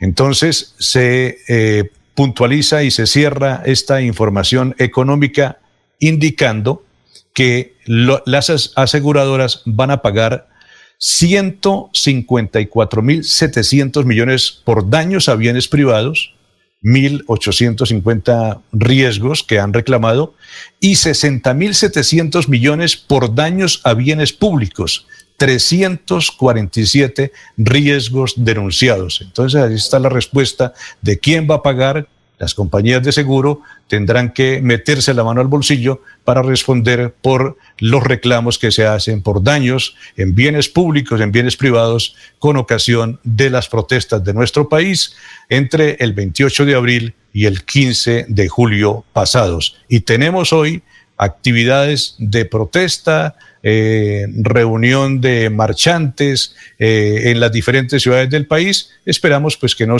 se sigan sumando más eh, denuncias y más reclamaciones por daños en los bienes del Estado o en los bienes particulares, compañeros. Las 7 de la mañana, un minuto, son las 7, un minuto. Atención, se necesita ayudante de cocina, hombre, o con, con o sin experiencia para laborar en restaurante oriental, tiempo completo, seguridad social y prestaciones de ley con documentación al día. Llevar la hoja de vida en horas de la tarde a la calle 38, número 3334 del barrio El Prado. Repito este aviso, se necesita ayudante de cocina que sea un hombre con o sin experiencia para laborar en restaurante oriental, tiempo completo, seguridad social, prestaciones de ley que lleve los documentos al día, eh, también llevar su hoja de vida en horas de la tarde a la calle 38, número 3334 del barrio El Prado. Eh, tenemos otro servicio que tiene que ver con la compra de un vehículo. El servicio dice, se compra Toyota Hilux 4x4 de platón bajo de modelo 95 al 2000 o un Chevrolet con las mismas características en perfectas condiciones de funcionamiento, los eh, interesados en hacer esta venta que tengan estos vehículos pueden comunicarse al 313-381-8457 o al 312-403-15, perdón, al 312-403-1351. Repito el aviso, se compra Toyota Hilux 4x4 de platón bajo de modelo 95 al 2000 o un Chevrolet con las mismas características en perfectas condiciones de funcionamiento. Los informes en estos números telefónicos 313-381-8457 o 312-403-1351. 312-403 1351 están comprando Toyota Hilux 4x4 o un Chevrolet con las mismas características. Las 7, 3 minutos presentándoles a esta hora en Radio Melodía últimas noticias. Aquí Bucaramanga, la bella capital de Santander. Transmite Radio Melodía, Estación Colombiana, HJMH. 1080 kilociclos, 10.000 vatios de potencia en antena, para todo el oriente colombiano. Cadena Melodía, la radio líder de Colombia. Llevo varios días sintiéndome agobiada. He tenido momentos de crisis. Los problemas en mi entorno familiar y laboral me han llevado a sufrir de ansiedad y en realidad a veces no le encuentro sentido a mi vida. Si está pasando por un momento similar o conoce a alguien, comuníquese con la línea de atención de salud mental 697-0000, extensión 1114 u 1123. Contamos con profesionales dispuestos a brindar orientación las 24 horas del día. Gobernación de Santander. Siempre Santander. Que tu vida no se la lleve el viento. Desde ESA te invitamos para que eleves tus cometas de forma segura lejos de las redes eléctricas en compañía de tu familia cumpliendo con los protocolos de bioseguridad. Llama a la línea 115 de ESA si tu cometa se enreda con el tendido eléctrico. ESA, Grupo EPM. Vigilado Superservicios. Los invitamos a sintonizar el programa Curación Natural de la Unidad Médica Biológica del Dr. Ricardo González, de lunes a viernes en los horarios 7 y 30 y 9 y 30 de la mañana y los sábados 7 y 30 y 12 del mediodía. Aquí encontrará la orientación profesional para todo tipo de enfermedades, tratamientos con medicamentos naturales. Llame y agende su cita médica al 313-392-2623, 313-392-2623. Después de casi 30 años, nos ponemos al día con la infraestructura educativa. Llega el reto de la historia, la gran inversión, dentro de la cual se destinarán casi 20 mil millones de pesos para los colegios Politécnico, San José de la Salle, Bosconia Santa Rita y Camacho Carreño. En total son cerca de 630 mil millones para comenzar a saldar las deudas históricas que nos dejó la corrupción. Conoce todas las obras en www.bucaramanga.gov.co. Alcaldía de Bucaramanga. Gobernar es hacer. Los problemas del colon inflamado son bastante comunes en los colombianos, hombres y mujeres, siendo una dolencia de difícil tratamiento. La terapéutica natural Araltel ha encontrado a través de los años de investigación un producto que ha demostrado ser útil en el tratamiento del colon. Tome el Araltel Mevis por cuatro meses de manera constante y note usted mismo los resultados. Si ya estás en casa cuidando tu salud y la de los tuyos, no olvides que puedes tener los productos naturales Araltel a través del servicio a domicilio en tu ciudad. Comunícate en Bucaramanga al celular 315-447-1995. Recuerda, 315-447-1995. 1995. Tienda Naturista, tu vida y naturaleza en Bucaramanga. Imagínese que la gobernación tiene reducción del 80% sobre sanciones e intereses en el impuesto vehicular hasta el 30 de septiembre de este año. ¿Y dónde puedo pagar? En la Casa del Libro Total en Bucaramanga, Barranca Bermeja y San Gil. O desde casa ingresando a www.sin.com.co es la Santander. También en cualquier punto baloto, efecto y éxito. Aproveche y pague su deuda de impuesto vehicular. Aquí están las últimas noticias, las noticias de la hora. Hola, ¿qué tal? Buenos días, soy Florentino Mesa y estas son UCI Noticias y Paz. Desde Corea del Sur, donde adelanta una visita de Estado, el presidente Iván Duque ordenó la promulgación del acto legislativo que establece la creación de 16 curules de paz en el Congreso y que deberán ser ocupadas por las víctimas del conflicto armado. El mandatario dijo que se comunicó con el ministro del Interior, Daniel Palacios, para que avance en esta tarea. Eso es un deber derivado de una decisión judicial, manifestó Duque, al tiempo que se mostró confiado en que ese trámite se lleva a cabo este mismo jueves. El Congreso Nacional aprobó en primer debate la nueva reforma tributaria propuesta por el gobierno y que pretende recaudar 3.900 millones de dólares, prometiendo impulsar la reactivación económica sin afectar la clase media, a los pensionados ni a los más vulnerables. Se trata de la segunda reforma fiscal que intenta sacar adelante este año el gobierno del presidente Iván Duque. La primera fracasó en el Congreso debido a la presión que la ciudadanía ejerció en las calles con masivas protestas en todo el país. Recibí la vacuna para proteger mi comunidad. Recibí mi vacuna para poder abrazar a mis abuelos nuevamente. Recibí la vacuna para que mi familia y yo nos mantenemos saludables. La vacuna contra el COVID-19 es segura e importante en nuestra lucha contra la enfermedad. Está disponible de forma gratuita para todos que califiquen, independiente de su estado migratorio. Haz tu parte y ponte la vacuna. Recibí la vacuna. Yo recibí la vacuna. Vaya a ponerse la suya. El agua es nuestra fuente de vida. Está con nosotros en todo momento. Nos ayuda a crecer y nos da la fuerza para seguir adelante. Un regalo de la naturaleza que nace en nuestras áreas protegidas. Más de un tercio del agua que consumimos proviene de ellas. Trabajando por un nuevo modelo de desarrollo en armonía con la madre tierra. Un mensaje de UCI Noticias y la Corporación CIPAS. Los científicos internacionales que la Organización Mundial de la Salud envió a China para averiguar dónde se originó la COVID-19 advirtieron que la búsqueda se ha estancado y que el margen de maniobra para resolver el misterio se cierra rápidamente. Desde su aparición, el nuevo coronavirus ha contagiado a unos 215 millones de personas en todo el mundo, de las cuales han fallecido 4.480.000, siendo Estados Unidos el país con mayor número de casos, unos 40 millones, y casi 650.000 muertes. Entérese primero en UCI Noticias y Paz. Melodía. Noticias. La que manda en sintonía.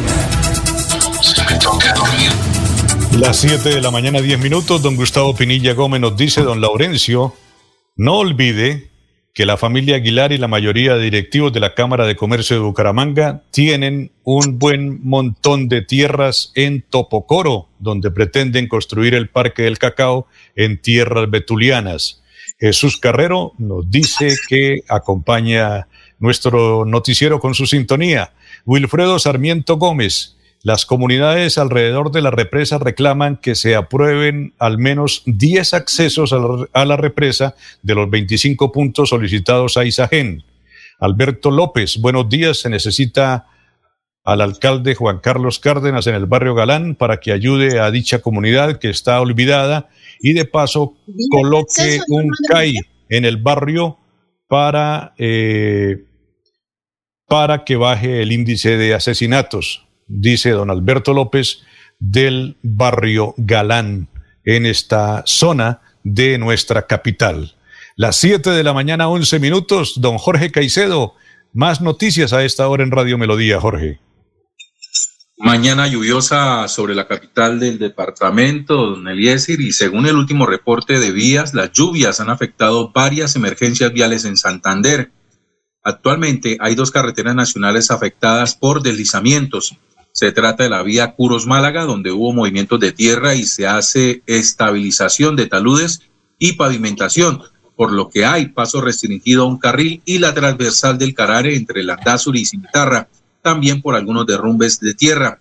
El secretario de Infraestructura Departamental, Jaime René Rodríguez, informó que ya hay maquinaria del, del Invías en los dos puntos y se está dando paso alterno a vehículos. Hay además en el departamento por lo menos seis vías secundarias donde las lluvias han generado bloqueos por deslizamientos de tierra y caída de árboles. Según el secretario, situaciones no mayores.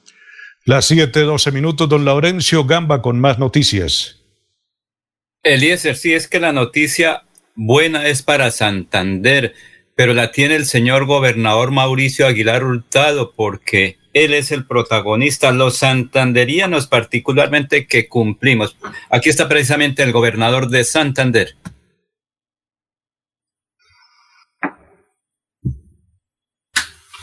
A ver qué pasó con el gobernador. Hoy queremos contarle una muy buena noticia a todos los santanderianos. Hoy hay cero fallecidos en nuestro departamento de Santander por COVID. Por eso queremos decirles a todos que debemos seguirnos cuidando y seguir atendiendo nuestro llamado al Plan Nacional de Vacunación. Jóvenes, padres de familia, invitemos y motivemos a nuestros hijos para que atiendan este llamado y atender ese Plan Nacional de Vacunación. Buenas noticias para el Departamento de Santander. Las 7 de la mañana, 13 minutos, son las 7:13. Doctor Julio Enrique Avellaneda, lo escuchamos, 7:13 minutos. Eliezer, si se mantiene la negativa de los clubes de fútbol de Inglaterra y de España, eh, en el sentido de permitir que sus jugadores vengan, eh, que sus jugadores suramericanos se vinculen a sus eh, selecciones de fútbol y participen en las próximas jornadas de clasificatorias, eh, pues obviamente la calidad de esta competencia mm, va a, disminuir. ¿no? Las grandes figuras del fútbol sudamericano juegan en Europa, particularmente en Inglaterra y España, y por supuesto, como decimos, de no permitírsele su salida, pues no se van a poder integrar a sus equipos. El caso de Colombia, con Davidson Sánchez y Jerry Mina, que quedarían impedidos para, para formar parte del equipo del profesor Rueda. Si, si James Rodríguez hubiese sido convocado, pues estaría también en esa misma situación. Va a afectar la calidad de, este, de esta competencia del fútbol sudamericano y por supuesto mm, va a, acrecentar la imagen eh, en decadencia que tiene el fútbol de nuestra región eh, cuando se le compara con, con el fútbol eh, europeo. Van a tener los entrenadores que acudir seguramente a jugadores del torneo nacional que no tienen la misma dimensión de los jugadores que compiten en las ligas internacionales. ¿Qué comentario le merece la no convocatoria de James Rodríguez a la selección Colombia, doctora Villaneda? Pues eh, la verdad es que si nos atenemos a las eh, condiciones eh, puramente deportivas de, James, puede tener razón el entrenador en no convocarlo, porque es que James hace ratito que no juega, ¿no? James ha, ha estado más en las redes interviniendo que en las canchas jugando. Y entonces, pues obviamente eso le haría pensar, suponemos al técnico que no, que tanto no está en competencia, pues no está en condiciones de afrontar eh, una eh, jornada exigente como son estos tres partidos seguidos muy, muy serios, con rivales muy duros y, y, y obviamente no va a sacrificar un cupo que puede llenar con jugadores que estén en el mejor nivel de competencia. Las 7 de la mañana, 16 minutos, nos vamos a Barranca Bermeja en el puerto petrolero, en el distrito de Barranca Bermeja, está Soel Caballero. Muy buenos días. Soel Caballero está en Últimas Noticias de Radio Melodía 1080 AM.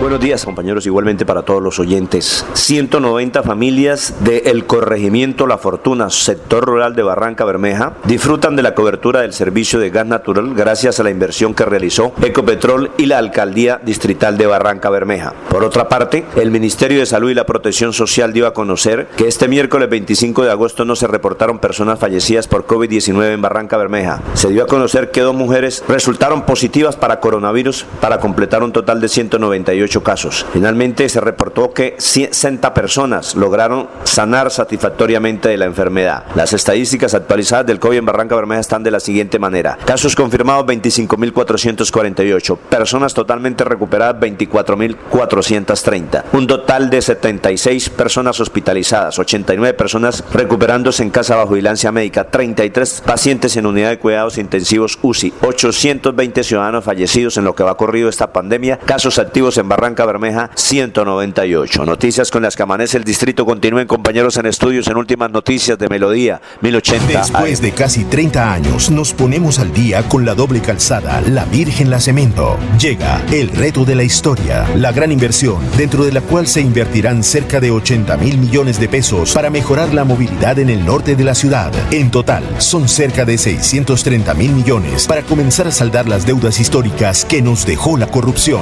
Conoce todas obras en www.bucaramanga.gov.co. Alcaldía de Bucaramanga. Gobernar es hacer.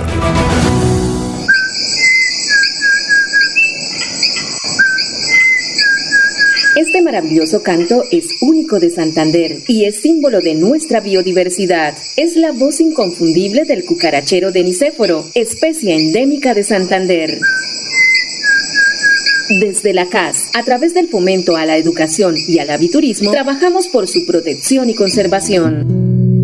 Corporación Autónoma Regional de Santander, más cerca de la biodiversidad, mejor conectados ambientalmente. ¿Ya le contaron de los beneficios del impuesto vehicular en Santander? No, ¿cuáles beneficios? Imagínese que la gobernación tiene reducción del 80% sobre sanciones e intereses en el impuesto vehicular hasta el 30 de septiembre de este año. ¿Y dónde puedo pagar? En la Casa del Libro Total en Bucaramanga, Barranca Bermeja y San Gil. O desde casa ingresando a www.sin.com.co es la Santander. También en cualquier punto Baloto, Efecto y Éxito. Aproveche y pague su deuda de impuesto vehicular. Después de casi 30 años nos ponemos al día con la escarpa occidental. Llega el reto de la historia, la gran inversión dentro de la cual se destinarán casi 100 mil millones de pesos para construir pantallas ancladas, muros de contención y sistemas de drenaje en cinco barrios de Bucaramanga. En total son cerca de 630 mil millones de pesos para comenzar a saldar las deudas históricas que nos dejó la corrupción. Conoce todas las obras en www.bucaramanga.gov.co. Alcaldía de Bucaramanga. Gobernar es hacer. Hay más noticias. Muchas noticias, muchas noticias en Melodía 1080 AM. Las 7 de la mañana, 19 minutos, son las 7 y 19. Estamos en contacto con la profesora Silvia Viviana Cortés.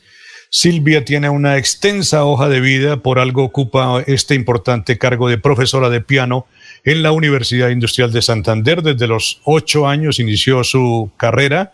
En el año 2014 ingresó a la carrera de licenciatura en música de la Universidad Industrial de Santander en las cátedras de las maestrías o en las cátedras, perdón, de las maestras Natalia Abella y Marina Stock, una soviética, creo yo. Ella me va a explicar ese nombre, ese apellido. Ha participado como solista y pianista acompañante en varias ocasiones en el Festival Internacional de Piano. Silvia, buenos días, bienvenida. Tenemos cinco minuticos para escuchar eh, eh, su invitación, sus buenas noticias sobre algunos jóvenes, algunos chicos que tienen un evento especial este fin de semana. Bienvenida. Listo, buenos días. Muchísimas gracias por la invitación y por el espacio. Enciendo la cámara, ¿cierto? Sí, estamos como quiera, como quiera, con la cámara encendida o con la cámara apagada, no hay ningún problema. Ahí la escuchamos y ahí la estamos viendo perfectamente, Silvia. Listo, perfecto. Bueno, eh, les comento un poco, el Festival Internacional de Piano va a desarrollar este domingo un concierto que se llama Gala Santander, es la número dos y va enfocada principalmente a los talentos jóvenes de Santander. Entonces veremos niños y jóvenes tocando el piano este domingo y eh, pues en, este, en esta ocasión van a estar tocando dos de mis estudiantes, un niño de 7 años que se llama Sebastián Ardila y una nena de 8 años que se llama Ani Marian Prada Garnica. Ellos dos van a estar tocando eh, unas piecitas. Sebastián va a estar tocando una danza del maestro eh, Chucho Rey. a cuatro manos va a estar tocando conmigo y Ani también va a estar tocando a cuatro manos va a estar tocando una sonatina, eh, también a cuatro manos, ya como lo dije, del compositor Anton Diabelli. Muy bien, Laurencio, preguntas para la profesora Silvia.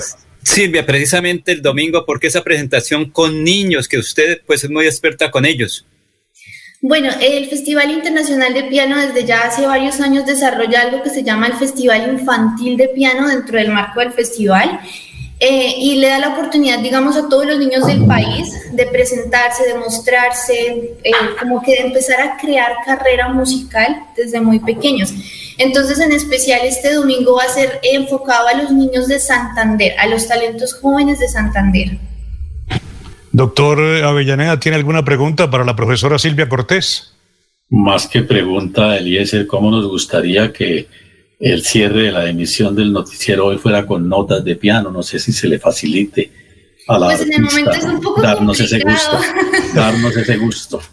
En el momento es un poco complicado, pues Ah, por, el, bueno, bueno, digamos queda que por el espacio y por el tiempo, pero eh, pues muy invitados a que se conecten el domingo desde las 11 de la mañana por el canal de YouTube y el Facebook Live de Luisa Calvo Wiz, que se va a estar transmitiendo el concierto en vivo, entonces cualquier persona con internet pues va a poder disfrutar del concierto completamente en vivo. Esto se está realizando, profesora Silvia, en el auditorio Luisa Calvo. Eh, hay también posibilidades de seguirlo virtualmente. ¿Cuánto Exacto, tiempo, cuánto tiempo, profe, cuánto tiempo llevan los chicos preparando las piezas que van a, a presentar este fin de semana?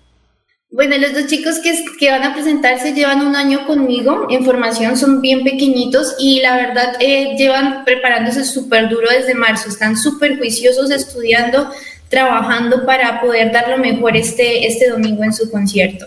¿El auditorio se va a llenar en qué capacidad? ¿Qué capacidad está habilitada para el auditorio? Realmente no sé en qué capacidad, pero digamos que si tú quieres ingresar al, al, al concierto tienes que llenar un formulario en las páginas de Facebook eh, de Luisa Calvo Wiz. Se ha publicado el formulario para poder eh, ingresar, digamos que al, al concierto, pero si no tienen la posibilidad de ir presencial, como lo mencioné antes, de manera virtual por los canales de YouTube o Facebook Live de Luisa Calvo Wiz, se va a poder ver el concierto completamente en vivo. Como Silvia. estos niños, perdón, Laurencio, como estos niños, ¿cuántos niños más hay en este momento en la escuela bajo su orientación? En el momento tenemos más de 40 eh, personas porque tenemos niños jóvenes y adultos, hasta adultos de más de 60 años también tenemos en la escuela y se, manera- se maneja de manera presencial en Bucaramanga, San Gil y de manera virtual a nivel nacional e internacional porque tenemos estudiantes en todas partes del mundo también. Laurencio. Maestra, ¿qué encontrar en el rostro, en las manos de esos niños que usted orienta? ¿Es difícil la enseñanza? No, porque digamos que los niños como, como cualquier niño, digamos, son como esponjitas que absorben supremamente fácil cualquier información y realmente se vuelven muy sensibles. Tú cuando los ves tocar piano es uno, uno siente placer de ver a esos niños cómo se concentran, cómo se meten en su papel de pianistas. Profesora, reiteremos la invitación entonces para este fin de semana. Muchas gracias por acompañarnos. Listo, entonces súper invitados este domingo 29 de agosto a las 11 de la mañana por los canales de YouTube, Facebook Live del Luis A. Calvo Luis. Profesora de piano de la Universidad Industrial de Santander, nuestra invitada, la profesora Silvia Cortés. Doctora Avellaneda, pues muchas gracias. Nos vamos, muy amable por su compañía en este día. Muy amable a usted. Laurencio, muchas gracias. Pues Alfonso, Eliezer, mañana temas importantes sobre Santander. Gracias también a Jorge Caicedo, a nuestros oyentes, a nuestro compañero Arnulfo Otero Carreño. Llegamos al final de la emisión. Sigan en compañía de Radio Melodía. Muy buenos días. Últimas Noticias los despierta bien informados de lunes a viernes.